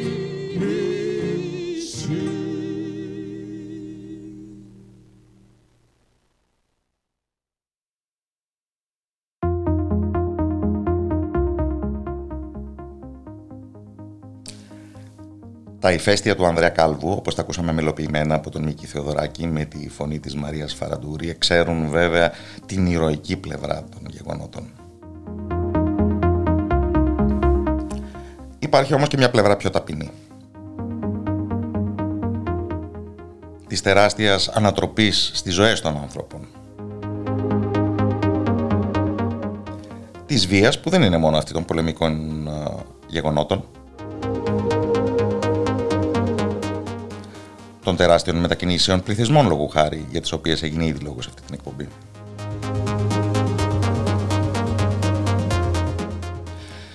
Και δεν ξέρω πόσο θα σας εξέπλητε αν μαθαίνατε ότι η επαναστατημένη Ελλάδα από τον πρώτο χρόνο κιόλας της ύπαρξής της προσπάθησε να οργανώσει θεσμούς απονομής ποινικής δικαιοσύνης, των οποίων τα αρχεία, το υλικό, μελετά η ιστορικός Βάσος Ειρηνίδου, επίκουρη καθηγήτρια στο Τμήμα Ιστορίας και Αρχαιολογίας του Εθνικού και Καποδιστριακού Πανεπιστημίου Αθηνών, την οποία και καλωσορίζω. Καλό μεσημέρι από το Ραδιομέρα. Γεια σας, καλό μεσημέρι. Ευχαριστώ πολύ για την πρόσκληση και τη φιλοξενία. Υπάρχει όλη αυτή η βία, στην οποία αναφέρθηκα εισαγωγικά, που δεν είναι η βία του πολέμου του ίδιου μόνο. Πώς αποτυπώνεται στο υλικό που μελετάτε? Mm-hmm. Ξέρετε, εξ ορισμού το θέσατε και όλες οι επαναστάσεις είναι βία γεγονότα. Είναι οριακές στιγμές πολιτικών και κοινωνικών συγκρούσεων, εκδηλώνονται με βία μέσα, ενώ παράγουν και νέες δέσμες συγκρούσεων που συνοδεύονται από φαινόμενα βίας, τα οποία διαχέονται σε ολόκληρο το κοινωνικό φάσμα. Ε, αυτή η σχέση βίας και επανάστασης ε, είναι κατα... δεν είναι μόνο πραγματολογική, ε, είναι και ενοιολογική. Δηλαδή, από την, από την Γαλλική Επανάσταση, Ε, επανάσταση και βία ενοιολογούνται σε, σε στενή συνάφεια μεταξύ τους και βέβαια ως προς τη σχέση τους και με την διαδικασία θεμελίωσης της συνωτερικότητας, πόσο μάλλον στην ελληνική περίπτωση που ε, πέρα από μια αλλαγή, βία αλλαγή εξουσίας, έχουμε και έναν πόλεμο απόσχησης.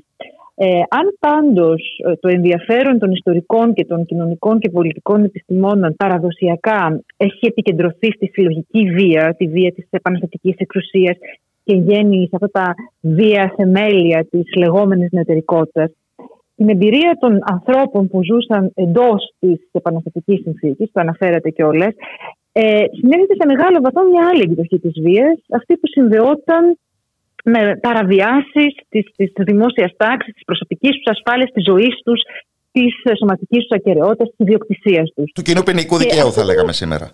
Ακριβώς, του κοινού ποινικού δικαίου. Και αυτό δεν είναι ένα φαινόμενο μόνο της, της, της ελληνικής επανάστασης.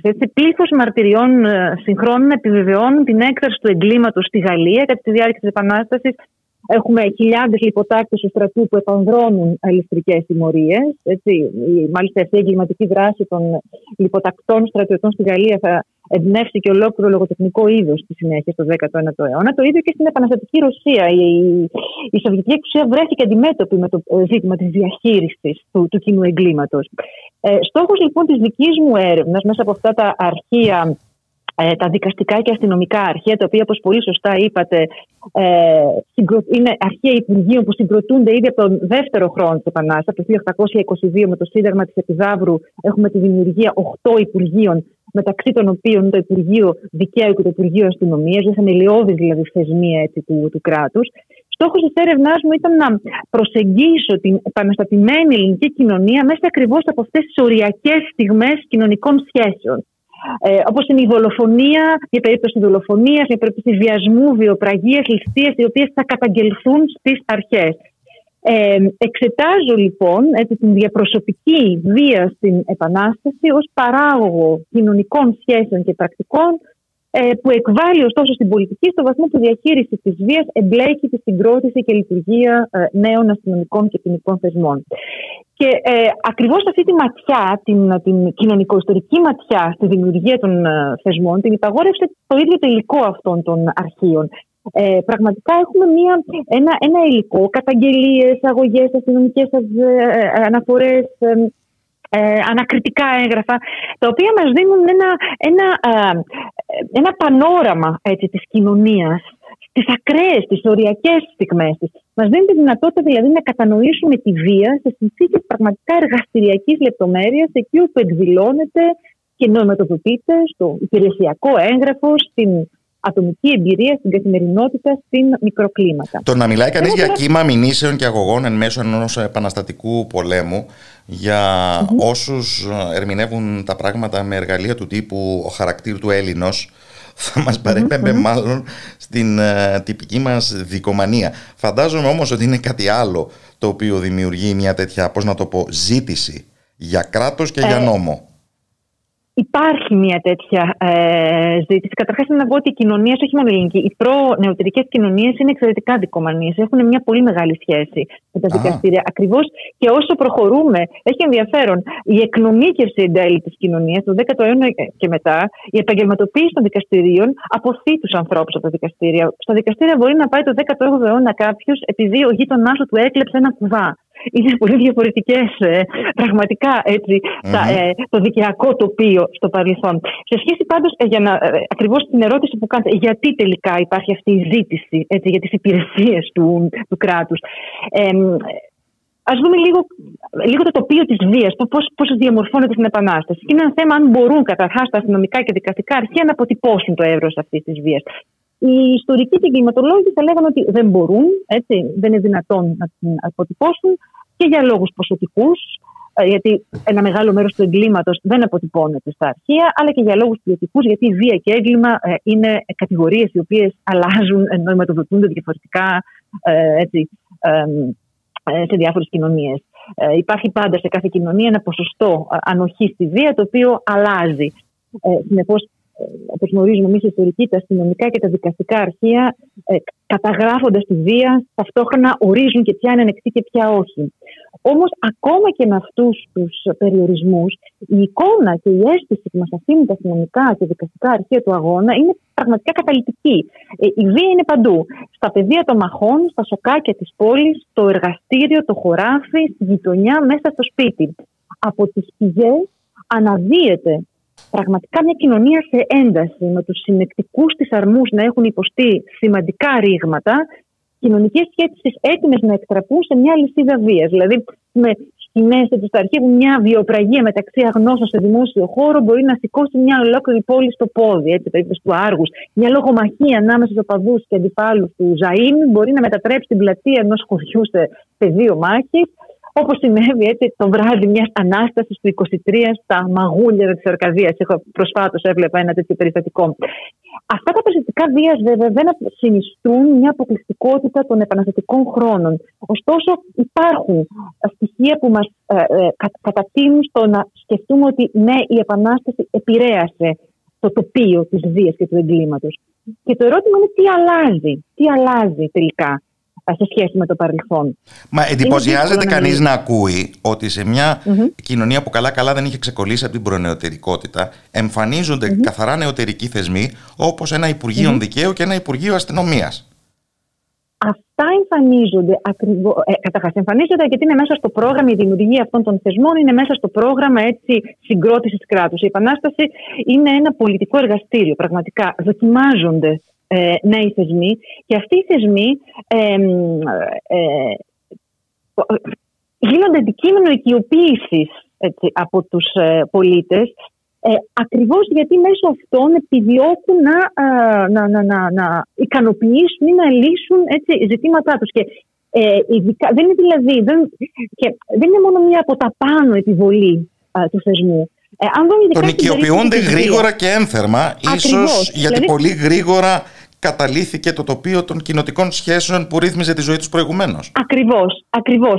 Βλέπουμε δηλαδή μια ένταση, αυτές οι πληθυσμιακές μετακινήσεις οι οποίες αναφέρατε, προκάλεσαν πραγματικά ανατροπές στην κοινωνική οργάνωση, στην προεπαναστατική κοινωνική οργάνωση, που είχε ακριβώς αυτό το έννοια της τοπικότητας, μέσα στην οποία μπορούσε να ελεγχθεί και να γίνει διαχειρίσιμη η βία. Για παράδειγμα, προεπαναστατικά έχουμε τον κόσμο των όπλων, ο οποίος είναι ο κλασικός κόσμος της παραβατικότητας. Ωστόσο, υπάρχουν οι μηχανισμοί που αυτός ο κόσμος ελέγχεται. Έχουν το αρματολίκι ή στην Πελοπόννησο οι κοτσαμπάσιδες μπορούν έως ένα βαθμό να το ελέγξουν.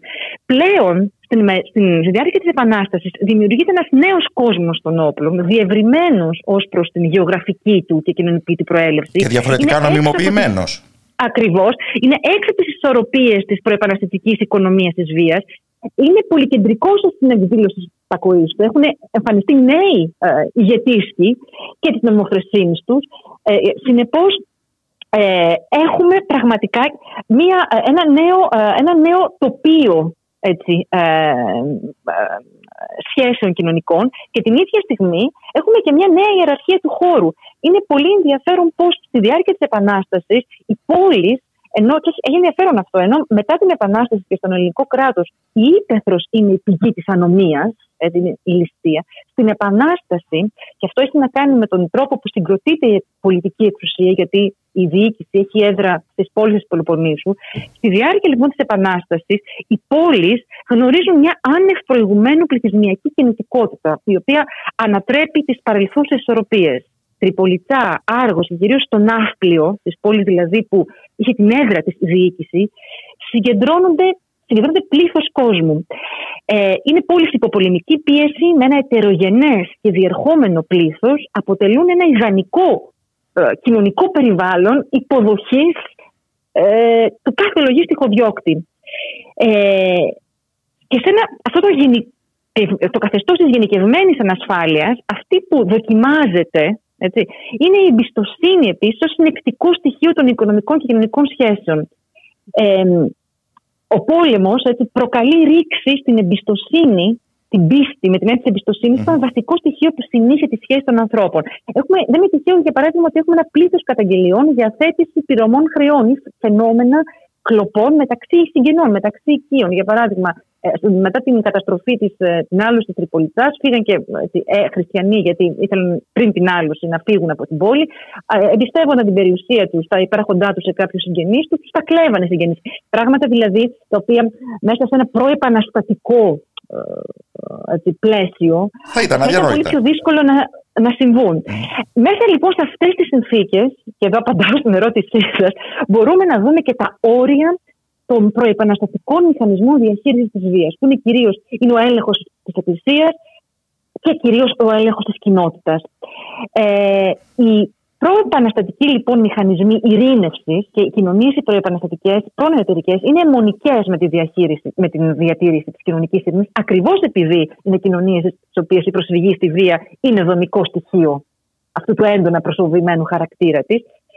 Ε, δεν μπορούν να λειτουργήσουν, δεν μπορούν πια να, να επιτελέσουν αυτό το ρόλο της, τον διαιτητικό ρόλο ανάμεσα στην, στην, στην διαπροσωπική, στην κοινωνική ένταση, στην ένταση στο εσωτερικό τους. Ε, υφίσταται λοιπόν ρογμές αυτό το ε, σύστημα. Ε, οι πληθυσμιακές μετακινήσεις και τα προσφυγικά ρεύματα υπονομεύουν και την αρχή της εντοπιότητας ως βάση επί της οποίας στηριζόταν και αυτή η κοινωνική λειτουργία mm. των του εξισαμού, του, του να εξισαμώσταν η ιδεολογία της, ε, της κοινοτικής, των συστημάτων κοινοτικής δικαιοσύνης. Τους ενδιέφερε να, να διαιτητεύσουν, να, να, να συμφιλιώσουν τα αντιτιθέμενα μέρη. Συνεπώς, ε, αν κάτι αλλάζει το τοπίο της βίας και του εγκλήματος στη διάρκεια της Επανάστασης, είναι η διαχείρισή της. Είναι ότι εμφανίζεται δίπλα στους ήδη υπάρχοντες μηχανισμούς ε, κοινωνικής ειρήνευσης, επειδή ακριβώς αυτοί που υπάρχουν δεν μπορούν να ασκήσουν τον ρόλο τους, δύο νέοι. Και αυτή είναι η αστυνομία και η ποινική δικαιοσύνη. Έχουμε μια ζήτηση δηλαδή για τάξη, ακριβώς επειδή με στις συνθήκες της Επανάστασης οι προεπαναστατικοί θεσμοί, κοινοτικοί θεσμοί, κοινωνικής ειρήνευσης δεν μπορούν να ανταποκριθούν στο ρόλο τους.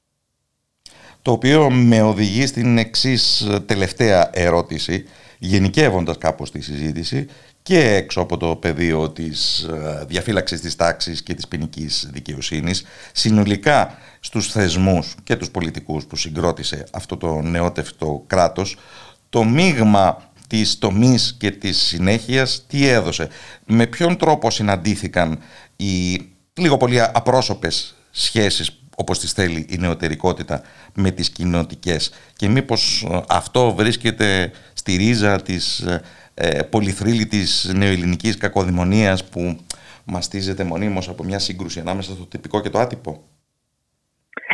Ναι, ε, ξέρετε... Ε, Ε, είχαμε μία τάση γενικώς στην ιστοριογραφία, ακριβώς επειδή η συγκρότηση του κράτους μελετήθηκε κυρίως από ιστορικούς του δέκατου ένατου αιώνα και πολιτικούς επιστήμονες ή κοινωνικούς ε, ε, ιστορικούς ε, κοινωνιολόγους στην πλευρά της ιστορικής κοινωνιολογίας, να βλέπουμε την συγκρότηση των θεσμών από τη διάρκεια της Επανάστασης από τη σκοπιά της, ε, της ε, Ε, κατά πόσο κατατείνουν στο μοντέλο ενός ε, ε, δυτικού νεωτερικού κράτους. Ε, στην πραγματικότητα αυτό που συμβαίνει στην Επανάσταση, ε, αυτό που συμβαίνει στην Επανάσταση είναι αυτό που είπα στην αρχή, ένα πολιτικό εργαστήριο δοκιμής ε, νέων ε, θεσμών χωρίς προδικασμένο τέλος. Ε, Προεπαναστατικά ε, δεν υπήρχε, δεν ήταν έρημες οι περιοχές, δεν υπήρχε νομική έρημος ή ε, ανομία. Ε, η, και η αστυνομία ήταν γνωστή, ε, η αστυνόμευση ήταν γνωστή στις κοινωνίες αυτές και η ε, δικαιοσύνη. Αυτό που, αυτό που γίνεται κατά τη διάρκεια της Επανάστασης είναι νομίζω ένα πείραμα, ένα εργαστήριο. Έχουμε και ακριβώς... Ε, είναι το γεγονός που μας νομιμοποιεί να μιλούμε για επανάσταση. Είναι αυτοί οι θεσμοί οι οποίοι είναι, είναι, είναι, είναι εμβρυϊκοί, είναι ε, στην, στην διαδικασία του να συγκροτηθούν, δοκιμάζονται, γίνονται αντικείμενα οικειοποίησης από τους πολίτες, γιατί ακριβώς θέλουν να ε, λύσουν μέσω αυτών, να προωθήσουν ενδιαφέροντά τους ε, και σε μεγάλο βαθμό... Ε, Έχουμε μία συνδιαμόρφωση, η οποία θα σταματήσει κάποια στιγμή, έτσι. Ε, αλλά ειδικά στα χρόνια της Επανάστασης ε, έχουμε ε, μια, μια από τα κάτω έτσι, ε, διαμόρφωση των θεσμών, η οποία είναι, είναι εντυπωσιακή. Να σας πω ένα παράδειγμα. Ε, στα χρόνια της Επανάστασης έχουμε... Ε, έχουμε συνεχίζεται στην πραγματικότητα έτσι, η κατάσταση των συντρεχών των δικαίων. Προεπαναστατικά δεν υπήρχε ένα δίκαιο και ένα δικαστήριο. Υπήρχαν περισσότερα, οι άνθρωποι μπορούσαν να χρησιμοποιήσουν περισσότερα δίκαια, το εθνικό, το εκκλησιαστικό, το, το δίκαιο το, το, το ισλαμικό, και ταυτόχρονα να δικαστούν, να λύσουν τις διαφορές τους σε διαφορετικά α, δικαστήρια. Αυτή η κατάσταση συντρεχών των δικαίων, παρά το γεγονός ότι το Σύνταγμα της Επιδαύρου ε, όρισε ένα, ε, ε, ένα ενιαίο νομικό σύστημα, τους Βυζαντινούς ε, νόμους, το Βυζαντινό δίκαιο, και στη συνέχεια είχαμε και το ποινικό δίκαιο το είκοσι τρία με το απάνθισμα των εγκληματικών. Ωστόσο, αυτή η κατάσταση πολλαπλών δικαίων και πολλαπλών δικαστηρίων, δικαιοδοτικών οργάνων συνεχίστηκε στην Επανάσταση.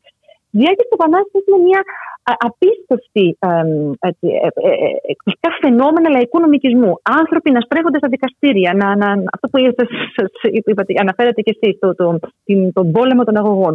Μέσα από αυτό το σύστημα, μέσα από αυτή την πίεση των κρατικών θεσμών να απονείμουν δικαιοσύνη, διαμορφώνονται και μέσα από φιλτράρισμα, αν θέλετε, υποθέσεων, επαγγελματοποιούνται σιγά-σιγά ε, ε, δικαστικοί θεσμοί, ώστε να φτάσουμε σε σημείο, αυτό που σας είπα, πια στην εποχή του Καποδίστρια, να μην μπορούν πια, να μην μπορεί οποιοδήποτε να πάει. Εκεί σταματάει η συνδιαμόρφωση α... όταν το από τα πάνω ακριβώς. παίρνει είναι... τα ηνία σε σχέση με το από τα ακριβώς. κάτω. Ακριβώς, ακριβώς. Όμως, είναι μια... δεν, δεν ε, διαφωνώ δηλαδή με μια προσέγγιση που βλέπει τους θεσμούς να επιβάλλονται από τα πάνω και από κάτω να υπάρχει και αντίδραση. Υπάρχει αντίδραση, για παράδειγμα, στα νησιά που υπάρχει μια ισχυρή παράδοση ε, αυτού. Το νόμισμα, για παράδειγμα, απονομής της δικαιοσύνης, υπάρχει αντίδραση. Προσ... Προτιμώ όμως να δούμε τους θεσμούς ως ένα πεδίο σύγκρουσης. Και στη διάρκεια της Επανάστασης είναι ένα πεδίο σύγκρουσης. Είναι ένα πεδίο που άτομα, ομάδες ε, προσπαθούν να οικειοποιηθούν, να προωθήσουν ε, ενδιαφέροντά τους, συμφέροντά τους. Και μέσα από αυτό έχουμε και μια διαμόρφωση πραγματικά από τα κάτω του θεσμού. Ένα το τολμηρό βρίσκο... πείραμα. Mm-hmm. του οποίου το μη mm-hmm. προκαθορισμένο, όπως μας τονίσατε, αποτέλεσμα είμαστε εν πολλοίς και εμείς ως νεοέλληνες, και προτείνω να το δούμε με μια κάποια υπερηφάνεια αυτό.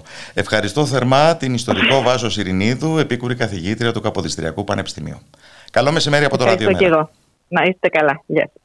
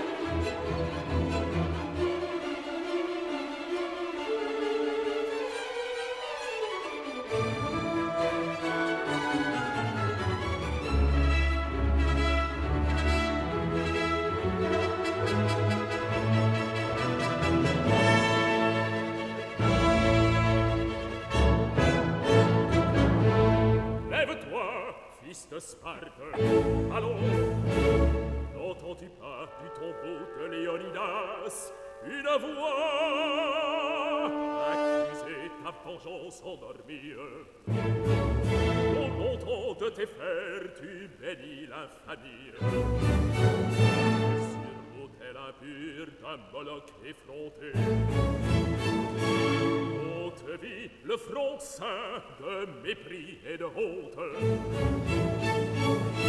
Préparé, souriant comme au jour d'attente, l'Holocauste sanglant de notre liberté.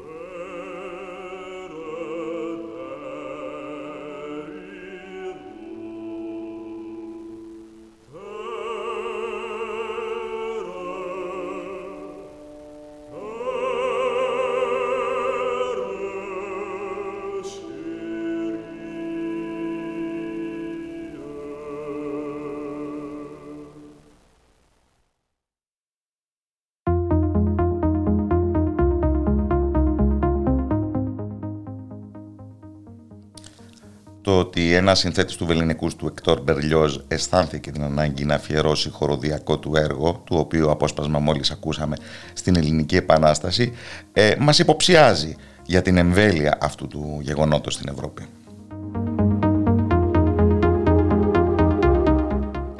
Μας υποψιάζει, αν θέλετε, για το γεγονός ότι η Ελληνική Επανάσταση και οι μετέπειτα εξελίξεις σε αυτόν εδώ τον τόπο είχαν και κάτι το πρωτοποριακό, συνδεόμενο με τα μέτρα της εποχής του. Αυτός σε ένα πολύ διαδεδομένο αφήγημα νεοελληνικής καχεξίας, υπανάπτυξης, μη λίγα λόγια κακομοιριάς. Αφήγημα διαδεδομένο όχι μόνο στα δεξιά του πολιτικού και ιδεολογικού φάσματος, αλλά με έναν τρόπο και στα αριστερά.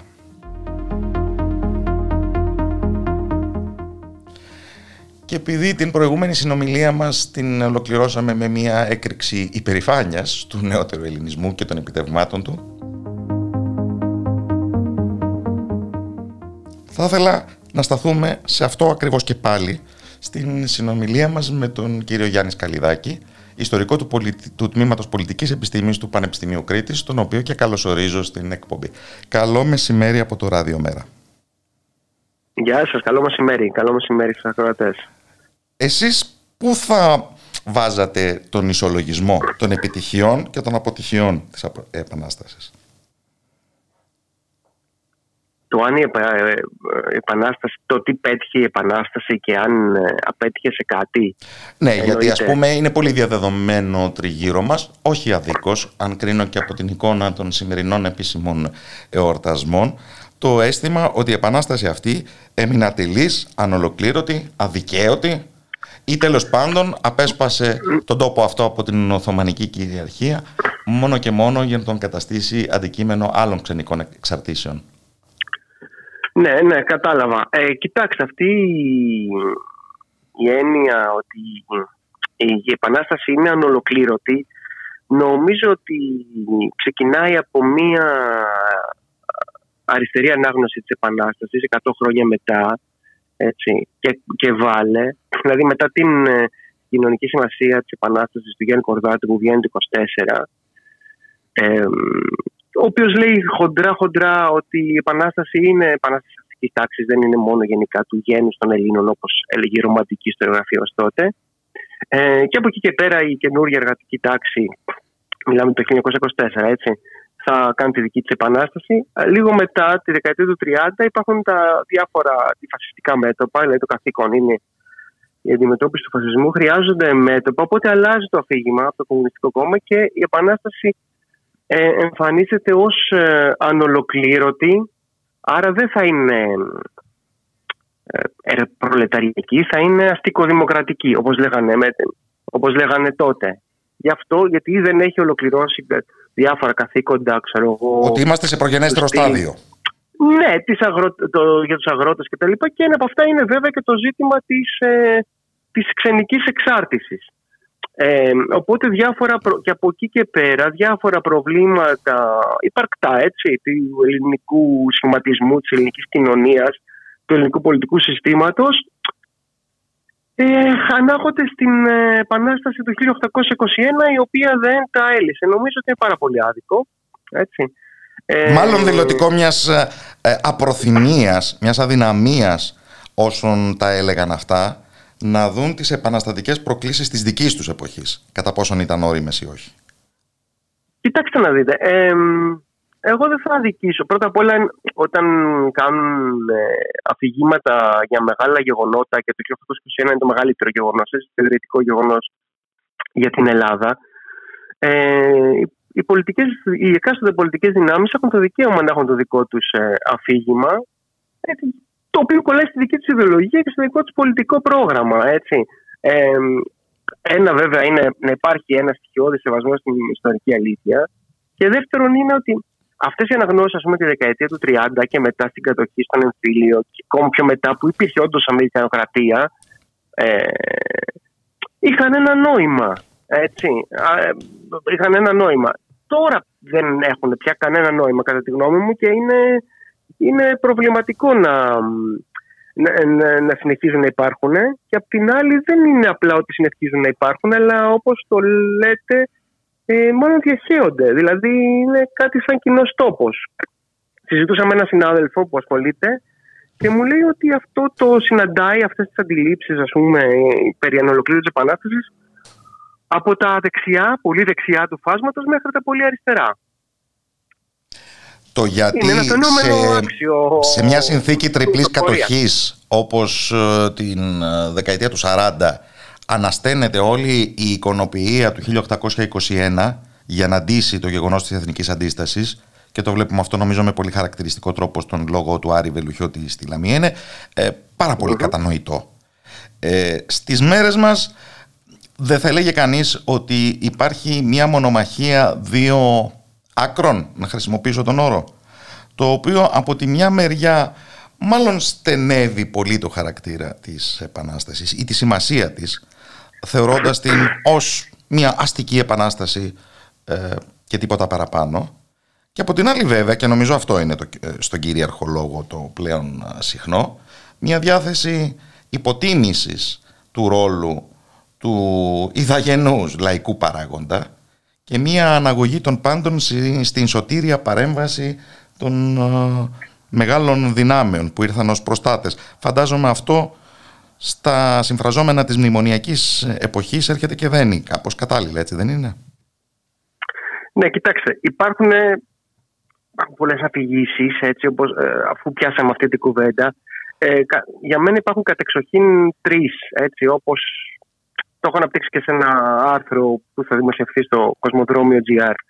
Υπάρχουν τρεις. Υπάρχει αυτή την οποία είπαμε μόλις, η οποία ξεφεύγει από την ασθενή, ας πούμε, έτσι, αριστερή οπτική και γίνεται μια λαϊκή ανάγνωση. Δηλαδή, μετά τη μεταπολίτευση, έτσι, τη δεκαετία του εβδομήντα ογδόντα, ε, που υπάρχει αυτή η, η, η έντονη, ο έντονος αντιμερικανισμός, έτσι, αυτό το κλίμα, αυτή η ανάγνωση γίνεται αρκετά δημοφιλής. Έτσι, ο καλός λαός versus οι κακοί, ας πούμε, ηγέτες οι οποίοι τον ξέρνουν, τον προδίδουν, κάνουν λαράν κτλ.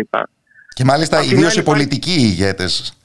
Ναι, ναι, ναι. Οι πολιτικοί, με μια μυθοποίηση των στρατιωτικών ηγετών. Δεν θα δείτε κανέναν σχεδόν σε κάδρο, εκτός από τον Καποδίστρια, ο οποίος θα πούμε για τον Καποδίστρια, έτσι, ο οποίος δεν πήρε και μέρος στην Επανάσταση. Ε, σεβαστότατο προσωπικότη, προσωπικότητα, σεβαστότατη, ε, λόγω δηλαδή της ατυχίας του. Τέλος πάντων, πήρε αυτό και αυτή. Αλλιώς δεν ξέρουμε ποια εξέλιξη θα είχε. Αλλά τέλος πάντων, υπάρχει η ρομαντική ιστοριογραφία, έτσι, Παπαρηγόπουλος κτλ., στην οποία το είκοσι ένα ουσιαστικά είναι άλλος ένας κρίκος, έναν προαιώνιο αγώνα των Ελλήνων εναντίον των εχθρών τους, ξεκινώντας από τους Περσικούς πολέμους, λέω εγώ. Ε, έτσι, και άρα είναι η, λεγομιά, η λεγόμενη παλιγενεσία, πάλι το γένος αναγεννάται από τις άχτες του. Και το και βλέπουμε τις μέρες που μιλάμε, στον επίσημο λόγο. Σε μια σύμφυρση είναι... των Θερμοπυλών και του Λεωνίδα με τους φουστανελοφόρους του είκοσι ένα. Ε, ναι. ναι, γιατί προφανώς αυτή, αυτή είναι εντελώς ξεπερασμένη, έτσι, ιστοριογραφικά αντίληψη. Είναι όμως η πιο... ριζωμένη στο δημόσιο έτσι. λόγο. Ριζωμένος στο δημόσιο λόγο, στην Εκκλησία, η οποία παρεμπιπτόντως Εκκλησία είναι ο μόνος φορέας η οποία έκανε συνέδριο για το είκοσι ένα, νομίζω τουλάχιστον πέντε χρόνια πριν. Κάθε χρόνο έκανε και ένα συνέδριο η Εκκλησία mm-hmm. της Ελλάδος. Mm-hmm. Έτσι, ήταν πολύ οργανωμένη σε αυτό το θέμα. Ε, και είναι βέβαια και ένα, προφανώς είναι και μια αντίληψη η οποία δαλιάζεται από την... πολύ δεξιά, δεξιά, πολύ δεξιά, λαϊκή δεξιά, ακροδεξιά. Έτσι. Αυτά τα γκράφιτι ενός αυτού του νέου ναζιστή, των οποίων του Εύρη, του πώς τον λένε, που από τη μία ήθελε να κάψει τα τζαμιά και από την άλλη μας έπρεπε να είμαστε χαρούμενοι που ζωγράφιζε με πολύ άσχημο τρόπο, θα έλεγα, τους ήρωες του είκοσι ένα. Και η τρίτη άποψη. Αλλά η τρίτη, η τρίτη άποψη είναι αυτή η άποψη, νομίζω, της. Επίσημη άποψη, δηλαδή της Επιτροπής Εορτασμού του δύο χιλιάδες είκοσι ένα, είναι η άποψη ε, που αντιστρέφει, αν θέλετε, την πρώτη. Είναι, αυτή, είναι ο κακός λαός, ο δύστροπος λαός που δεν θέλει να πάει ο τόπος μπροστά, και οι καλοί εξυγχρονιστές, ε, ηγέτες, ξενόφερτοι, έτσι, οι οποίοι προσπαθούν να μας κάνουν δύση. Μιλάμε τώρα πολύ χοντρά, τα λέμε, έτσι. Είναι ένα σχήμα. Να μας κάνουν ανθρώπους, το λέω εγώ ακόμα πιο χοντρά. Να, ε, ναι, αυτό. Είναι ένα σχήμα το οποίο έχει ξεκινήσει από την ενασχόληση, την επιστημονική ενασχόληση με την περίοδο αυτή του Νικηφόρου Διαματούρου. Έτσι, και έχει έκτοτε εκλαϊκευθεί με τις εκπομπές στο Sky, αν θυμάστε, πριν έντεκα χρόνια. Ε, πριν δέκα χρόνια. Ε, είναι μια ολόκληρη σχολή. Διάφορα, διάφορες, διάφορα βιβλία. Εκλαϊκευμένης ιστορίας, ας πούμε, διαφορών, ας πούμε, του Καλίβα, του Βερέμι, του Αλιμπιζάτου κλπ. κλπ. Και νομίζω ότι είναι και η, η επίσημη, επίσημη άποψη, είναι η άποψη που αποπνέει αυτή η επιτροπή. Δηλαδή, ο ένας, ένα εξέχον μέλος της, ο Μπίτον, ο ιστορικός, ο Ρότζερ Μπίτον, πολύ γνωστός, λέει αυτό, ότι ουσιαστικά, και ουσιαστικά ότι οι ξένοι μας έσωσαν, έτσι, το Ναβαρίνο μας έσωσε, και θα έπρεπε να είμαστε ευγνώμονες για αυτά τα πράγματα. Όπως μας έσωσε, εντός πολλών εισαγωγικών, τότε που κάποιοι έλεγαν μένουμε Ευρώπη.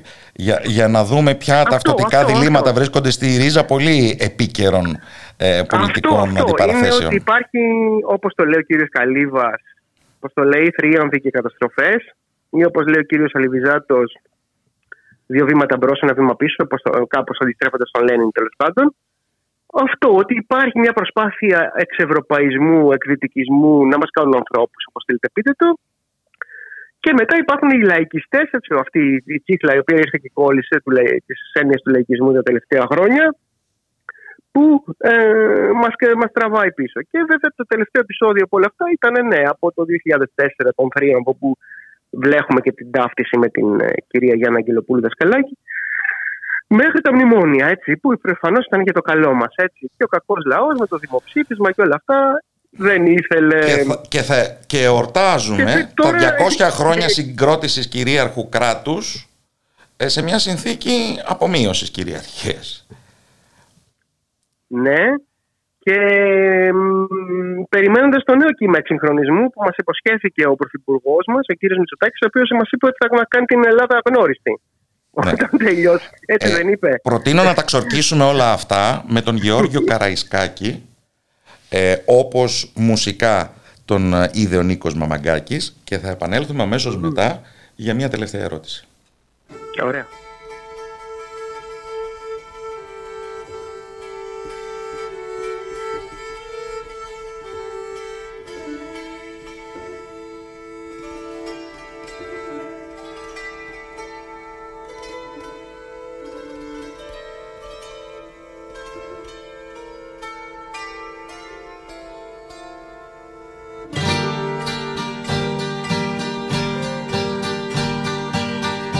των κάστρων πορφίτη αϊτέ,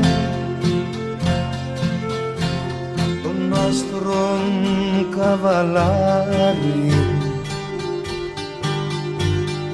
Καϊόργη της Σαράχοβας,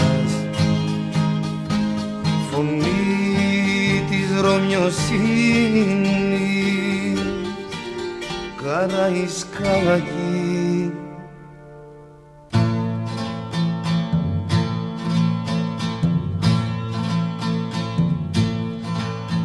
Στήσε χορό λεβέντικο, αιμάτων κι Άγιας δόξας,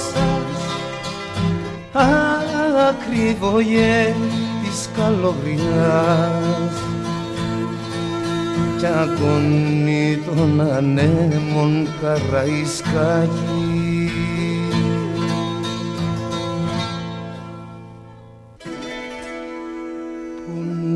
Τα Μέγα Σάββατα την ημέρα των θρηνών κι εσύ μπαϊράκι ανέμισες κόντρα στην καταιγίδα και ρίξες απριλιάτικα στους ώμους σου το παραμύθι του Μέγα Αλεξανδρού.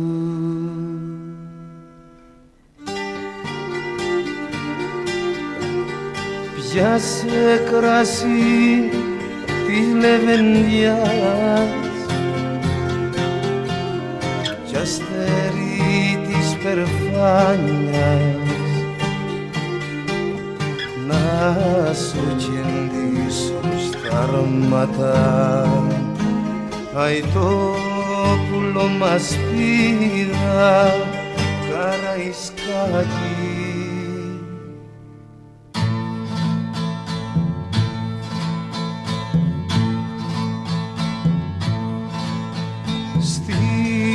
Σε χορό λεβέντικο, αιμάτων κι Άγιας δόξας, ακριβόγε της καλογριάς κι αγωνί των ανέμων Καραϊσκάκη.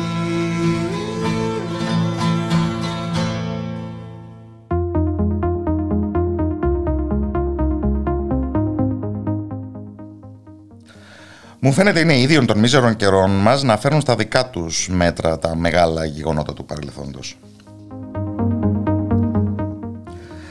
Το σκέφτηκα αυτό όση ώρα συζητούσαμε με τον Γιάννης Καλλιδάκη του Πανεπιστημίου Κρήτης για τον κυρίαρχο λόγο γύρω από το χίλια εννιακόσια είκοσι ένα και το στίγμα που εξέπεμψε η, υπό την κυρία Αγγελοπούλου επίσημη επιτροπή.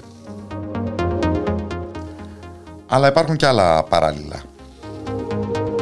Λόγω χάρη τα διακόσια χρόνια της Γαλλικής Επανάστασης, το χίλια εννιακόσια ογδόντα εννιά, υπήρξαν, εν μέσω μεγάλων και καλοσχεδιασμένων εορτασμών, μία αφορμή μάλλον για μια αναθεώρηση της γαλλικής ιστορίας επί το πολύ συντηρητικότερο και για αποκήρυξη της κληρονομιάς της αιματηρής Γαλλικής Επανάστασης, στο πνεύμα όσων πολύ συστηματικά προσπάθησε να κάνει ο ιστορικός Φιρέ.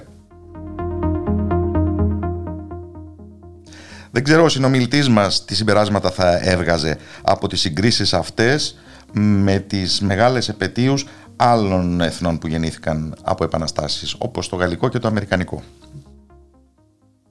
Πού θα καταλήγαμε λοιπόν? Ναι. Καλά, πρώτα απ' όλα να πούμε ότι υπάρχει μια ατυχία, έτσι. το, τα εκατό χρόνια από την Επανάσταση του χίλια εννιακόσια είκοσι ένα προφανώς δεν γιορτάστηκαν διότι η Ελλάδα ήταν σε πόλεμο, έτσι, στη Μικρασιατική Εκστρατεία, η οποία είχε ως αποτέλεσμα τη Μικρασιατική καταστροφή, άρα δεν υπήρχε καμία διάθεση ούτε τρόπος για εορτασμούς. Οι εορτασμοί μετατέθηκαν το χίλια εννιακόσια τριάντα, αν δεν κάνω λάθος. Και τώρα στα διακόσια, τα εκατόν πενήντα χρόνια ήταν εξίσου άτυχα, βέβαια, γιατί έπεσαν μέσα στην δικτατορία. Χούντα, ναι, είχε όλη αυτή την οπτικοποίηση, την κίτσα οπτικοποίηση έτσι, του φασισμού, με όλα αυτά που ξέρουμε, τα τσάμικα και τα, τους δημοτικούς. Δηλαδή από το Φίνικα, ο οποίος ήταν ένα πολύ ωραίο ε, σύμβολο, έτσι, καταστράφηκε, μέχρι φυσικά η δημοτική μουσική και όλα αυτά. Mm-hmm. Ναι, ναι, και γενικότερα, ότι ένας σύμβολος, ας πούμε, που ότι ξαναγεννάται τις τάχτες. Τέλος πάντων δεν πρόκειται να ξαναχρησιμοποιηθεί ποτέ. Τα διακόσια χρόνια. Και φυσικά υπήρχε, υπήρχε μια απόθυση των ανθρώπων και, της, και των ερευνητών έτσι, να ασχοληθούν με, με αυτή την περίοδο, με αυτά που έβλεπαν, έτσι, με αυτή το, ε, την κίτσα εμφάνισή τους. Και τα διακόσια χρόνια, εντάξει, εδώ έχουμε την πανδημία. Βέβαια, έτσι, με, με, και με την αντίληψη αλλά και με την αισθητική που φαίνεται ότι έχει η Επιτροπή Εορτασμού, μερικές φορές την... σκεφτόμαστε ότι μήπως είναι και καλύτερα που τελικά γλιτώσαμε από πάρα, πολύ... πάρα πολλές εορτασμούς και ευχές, οι οποίοι μάλλον δεν θα ήταν και θα μας κάνουν και λίγο να ντρεπόμαστε. Σε κάθε περίπτωση νομίζω ότι δεν υπήρξε οργάνωση, έτσι, δεν θέλω να γενικεύσω. Δεν υπήρξε οργάνωση τόσο στη Γαλλική Επανάσταση των διακόσια χρόνια, όσο και στην Αμερικανική Επανάσταση των διακόσια χρόνια. Τα αντίστοιχα κράτη είχαν οργανώσει οργανωτικές και επιστημονικές επιτροπές ε, τουλάχιστον πέντε χρόνια πριν τον εορτασμό, ε, με αποτέλεσμα να υπάρχουν μια σειρά δράσεων, ανάμεσα στις οποίες ε, και μια ενίσχυση των... Ε, της πραγματικής έρευνας έτσι, για την, την γνώση και την αυτογνωσία πάνω στα ζητήματα αυτά. Βέβαια το περιεχόμενο, όπως είπατε με την, τότε με το Φιρέ και έχετε δίκιο, εντάξει, είναι πολύ συζητήσιμο, αλλά προφανώς δεν ήταν μόνο αυτά. Και το δικό μας περιεχόμενο ε, μου φαίνεται είναι η παρέλαση ενώπιον του Καρόλου της Ουαλίας. Στη, στη δική μας περίπτωση έχουμε μια, από ό,τι καταλαβαίνω, μια σύμπραξη διαφόρων, ξέρω εγώ πώς το λένε, ε, χορηγών, εφοπλιστών, ιδρυμάτων, ε, οι οποίοι όλοι μαζί, ας πούμε, χρηματοδοτούν διάφορα πράγματα, πολύ λίγα, πολύ λίγα για, για την έρευνα. Εγώ έχω υπόψη μου ένα πρόγραμμα του Ελληνικού Ανοιχτού Πανεπιστημίου υπό την προηγούμενη διοίκηση, έτσι, για ερευνητικά, σοβαρά ερευνητικά προβλήματα για το είκοσι ένα. Τα αντίστοιχα του ΕΛΙΔΕΚ που είχε δημιουργηθεί επί ΣΥΡΙΖΑ είναι αρκετά συζητήσιμα από ό,τι έχω καταλάβει. Έτσι, από διάφορες κριτικές που έχουν γίνει, ε, δεν υπάρχει δεν, δεν, δεν υπάρχει κάποια μέριμνα ε, με βάση τους εορτασμούς για κάτι το ουσιαστικό. Έτσι. Για να μην μας μείνει ε, πικρή γεύση όμως από όλα αυτά, αναρωτιέμαι και θα πρότεινα να καταλήξουμε με αυτό. Τι έχει απομείνει ε. για να εορτάζουμε? Υ- Υπάρχει κάποιο επίτευγμα που αξίζει να εορταστεί? Και υπάρχει μια παρακαταθήκη. Ποιο είναι αυτό? Προφανώς. Πρώτα απ' όλα είναι ένα θέμα το τι έγινε τότε, ας πούμε, γιατί τι, τι, τι, τι κρατάμε σήμερα. Αυτό που έγινε τότε δεν είναι καθόλου λίγο. Δηλαδή το ότι δημιουργήθηκε ένα κράτος σε αυτήν εδώ τη γωνιά, το οποίο ήταν ανεξάρτητο κράτος, σε μια εποχή που υπήρχαν πολλά αυτόνομα, πριγκιπάτα, τέτοια διάφορα εξαρτημένα, έτσι, διάφορες εξαρτημένες οντότητες. Η Ελλάδα κατάφερε μετά από σχεδόν δέκα χρόνια αγώνα να γίνει ανεξάρτητο κράτος, το οποίο μάλιστα... Και χάρη στην επιμονή των πολιτικών της ηγετών. Ναι, ναι, κατά τη γνώμη μου ναι. Και... Αυτό δεν ήταν έργο των στρατιωτικών. Να βγει με μια, να βγει με μια στέρεη, στέρεη δημοκρατική συνταγματική παράδοση, η οποία ανεστάλλει επί Καποδίστρια και επί, αρχικά επί Όθωνα, όμως ξαναεπιβλήθηκε με την Επανάσταση της τρεις Σεπτεμβρίου του χίλια εννιακόσια σαράντα τέσσερα και αργότερα με το Σύνταγμα του χίλια οκτακόσια εξήντα τέσσερα, το οποίο είναι... Δεν ξέρω, νομίζω ότι είναι από τα, τα πιο προοδευτικά της εποχής του. Δεν υπήρχε άλλη ευρωπαϊκή δηλαδή. χώρα με καθολικό δικαίωμα ψήφου για τους Άρενες. Δεν, δεν υπήρχε άλλη, άλλη ευρωπαϊκή χώρα. Το καθολικό δικαίωμα ψήφου είχε δοθεί στην ε, πρώτη φάση της Γαλλικής Επανάστασης. Προφανώς πάρθηκε πίσω μετά την ήττα της Επανάστασης και ξαναδόθηκε με, την επό... με μια από τις επόμενες επαναστάσεις, τέλος πάντων, το χίλια οκτακόσια σαράντα οκτώ. Στην υπόλοιπη Ευρώπη, σε πολύ μεγάλο μέρος δεν υπήρχε, υπήρχε πολιταρχία, έτσι, και υπήρχε και δουλοπαρικία για τους αγρότες. Όχι μόνο δεν είχαν δικαίωμα ψήφου, ήταν δουλοπάρικοι. Λοιπόν, ε, άρα... Η... Ενώ εδώ λόγω το και κράτος... των αναστατώσεων, των αλλαγών πληθυσμών κτλ, κτλ, προέκυψε μια χώρα της μικρής ιδιοκτησίας. Ενδιαφέρον ναι. αυτό για, για την κοινωνική ναι, φυσιογνωμία αυτό, που άφησε. Αυτό ήθελα να πω, δηλαδή ότι εκτός από το πολιτικό σύστημα και το κράτος, το οποίο ήταν αρκετά μοντέρνο, ας το πούμε έτσι, με την καλή έννοια, δημοκρατία, δηλαδή με, τις, με τα προτάγματα της Γαλλικής Επανάστασης, βγήκαμε μέσα από την Επανάσταση και μια κοινωνία, μια κοινωνία αρκετά πιο εξισωτική. Προφανώς δεν λέμε ότι ευημερούσαν, αλλά νομίζω ότι οι Έλληνες αγρότες οι οποίοι πήραν μέρος στην Επανάσταση, έτσι, ε, άλλαξε η ζωή τους ε, μέσα από τον επαναστατικό αγώνα. Μπόρεσαν και διεκδίκησαν έστω de facto τη, τη γη. Έτσι. Τις εθνικές γέες. Η γη έγινε εθνικές γέες, δηλαδή ήταν ε, τυπικά στο κράτος. Δεν την άρπαξαν οι μεγάλοι διοκτήμονες προεστοί κοντζαμπάσιδες που θα μπορούσαν, θα ήθελαν να το κάνουν αυτό. Ε, και de facto την είχαν οι αγρότες οι οποίοι πλήρωναν τη δεκάτη βέβαια όπως και πριν, αλλά με, και με το δικαίωμα ψήφου που είχαν και την πολιτική τους δύναμη, έτσι, ε, κατάφεραν να κρατήσουν αυτή τη γη μέχρι που την πήραν και έτσι, εκ των πραγμάτων, την πήραν δηλαδή και τυπικά με τις αλλεπάλληλες αγροτικές μεταρρυθμίσεις που ξεκινάνε με τον Αλέξανδρο Κουμουνδούρο και φτάνουν βέβαια, βέβαια με την... με τους πρόσφυγες που έρχονται το είκοσι δύο, που πρέπει το, το θέμα να λυθεί για να μην έχουμε εδώ καμιά καινούργια επανάσταση. Έτσι, μια τύπου. Κοινωνία εν ολίγης, τηρουμένων των αναλογιών, πολύ λιγότερο άνηση από αυτήν που απειλείται να αναδυθεί στην σημερινή μνημονιακή και μεταμνημονιακή Ελλάδα διακόσια χρόνια μετά. Ανατριχιάζω και που το λέω. Εντάξει, αυτό θέλει συζήτηση, έτσι. Συζήτηση, υλικό για μια επόμενη εκπομπή. Αλλά σίγουρα ναι, η ανισότητα ας πούμε, που υπήρχε στην Ελλάδα, δηλαδή ούτε οι φτωχοί ήταν τόσο φτωχοί όσο αλλού, έτσι, που, που, που έχουμε στην, στην ε, Ανατολική Ευρώπη, έχουμε εξεγέρσεις αγροτικές ανθρώπων που πεθαίνουν από την πείνα μέχρι και βαθιά στο δέκατο ένατο αιώνα, έτσι, σε κάτι Μολδαβία κτλ.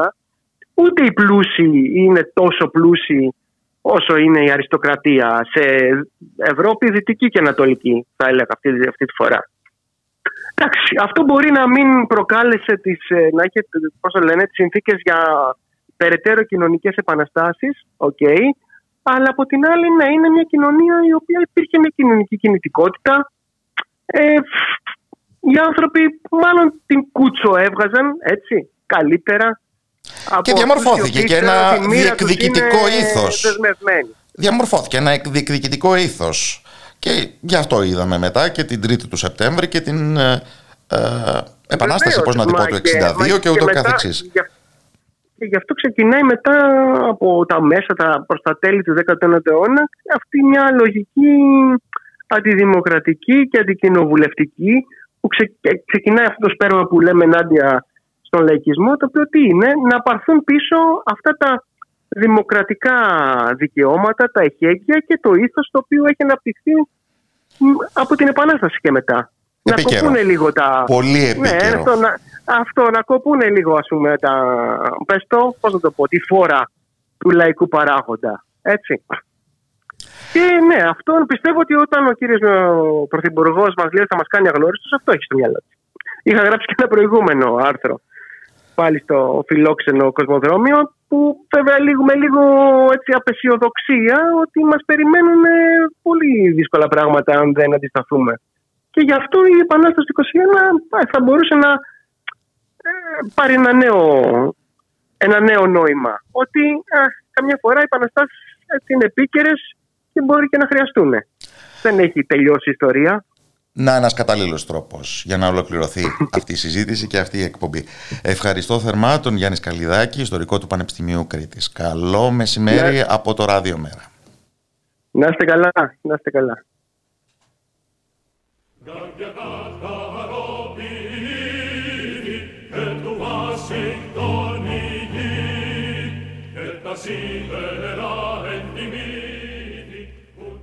Τις μέρες μας να δείτε πόσο χαροποιήθηκε του Βάσινγκτον η γη.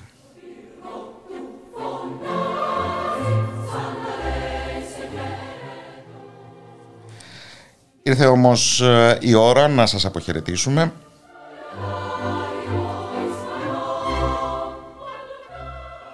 Και καταλληλότερη μουσική γλώσσα για αυτό δεν βρίσκουμε παρά τον ύμνο στην ελευθερία του Νικολάου Μάντζαρου.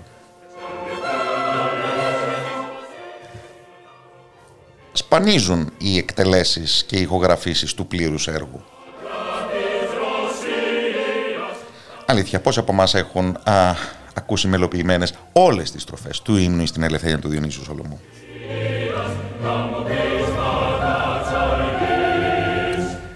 Έργο που είναι και μουσικά ενδιαφέρον, πρέπει να πω.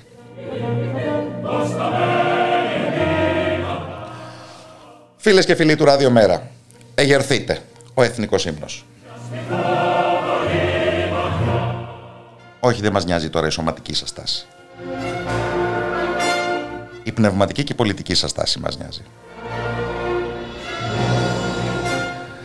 Εγερθείτε στο ύψος της επαναστατικής θύελλας στην οποία οφείλει την πολιτική του συγκρότηση ο νέος ελληνισμός. Να είστε καλά.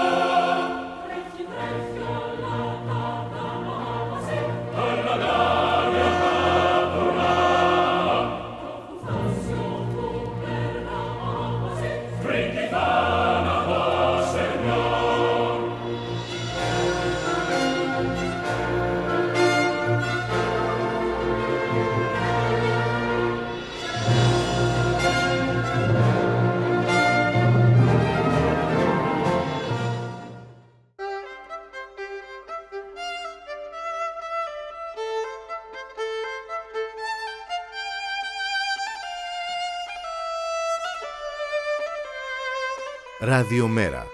Η ανυπακοή στο ραδιόφωνο.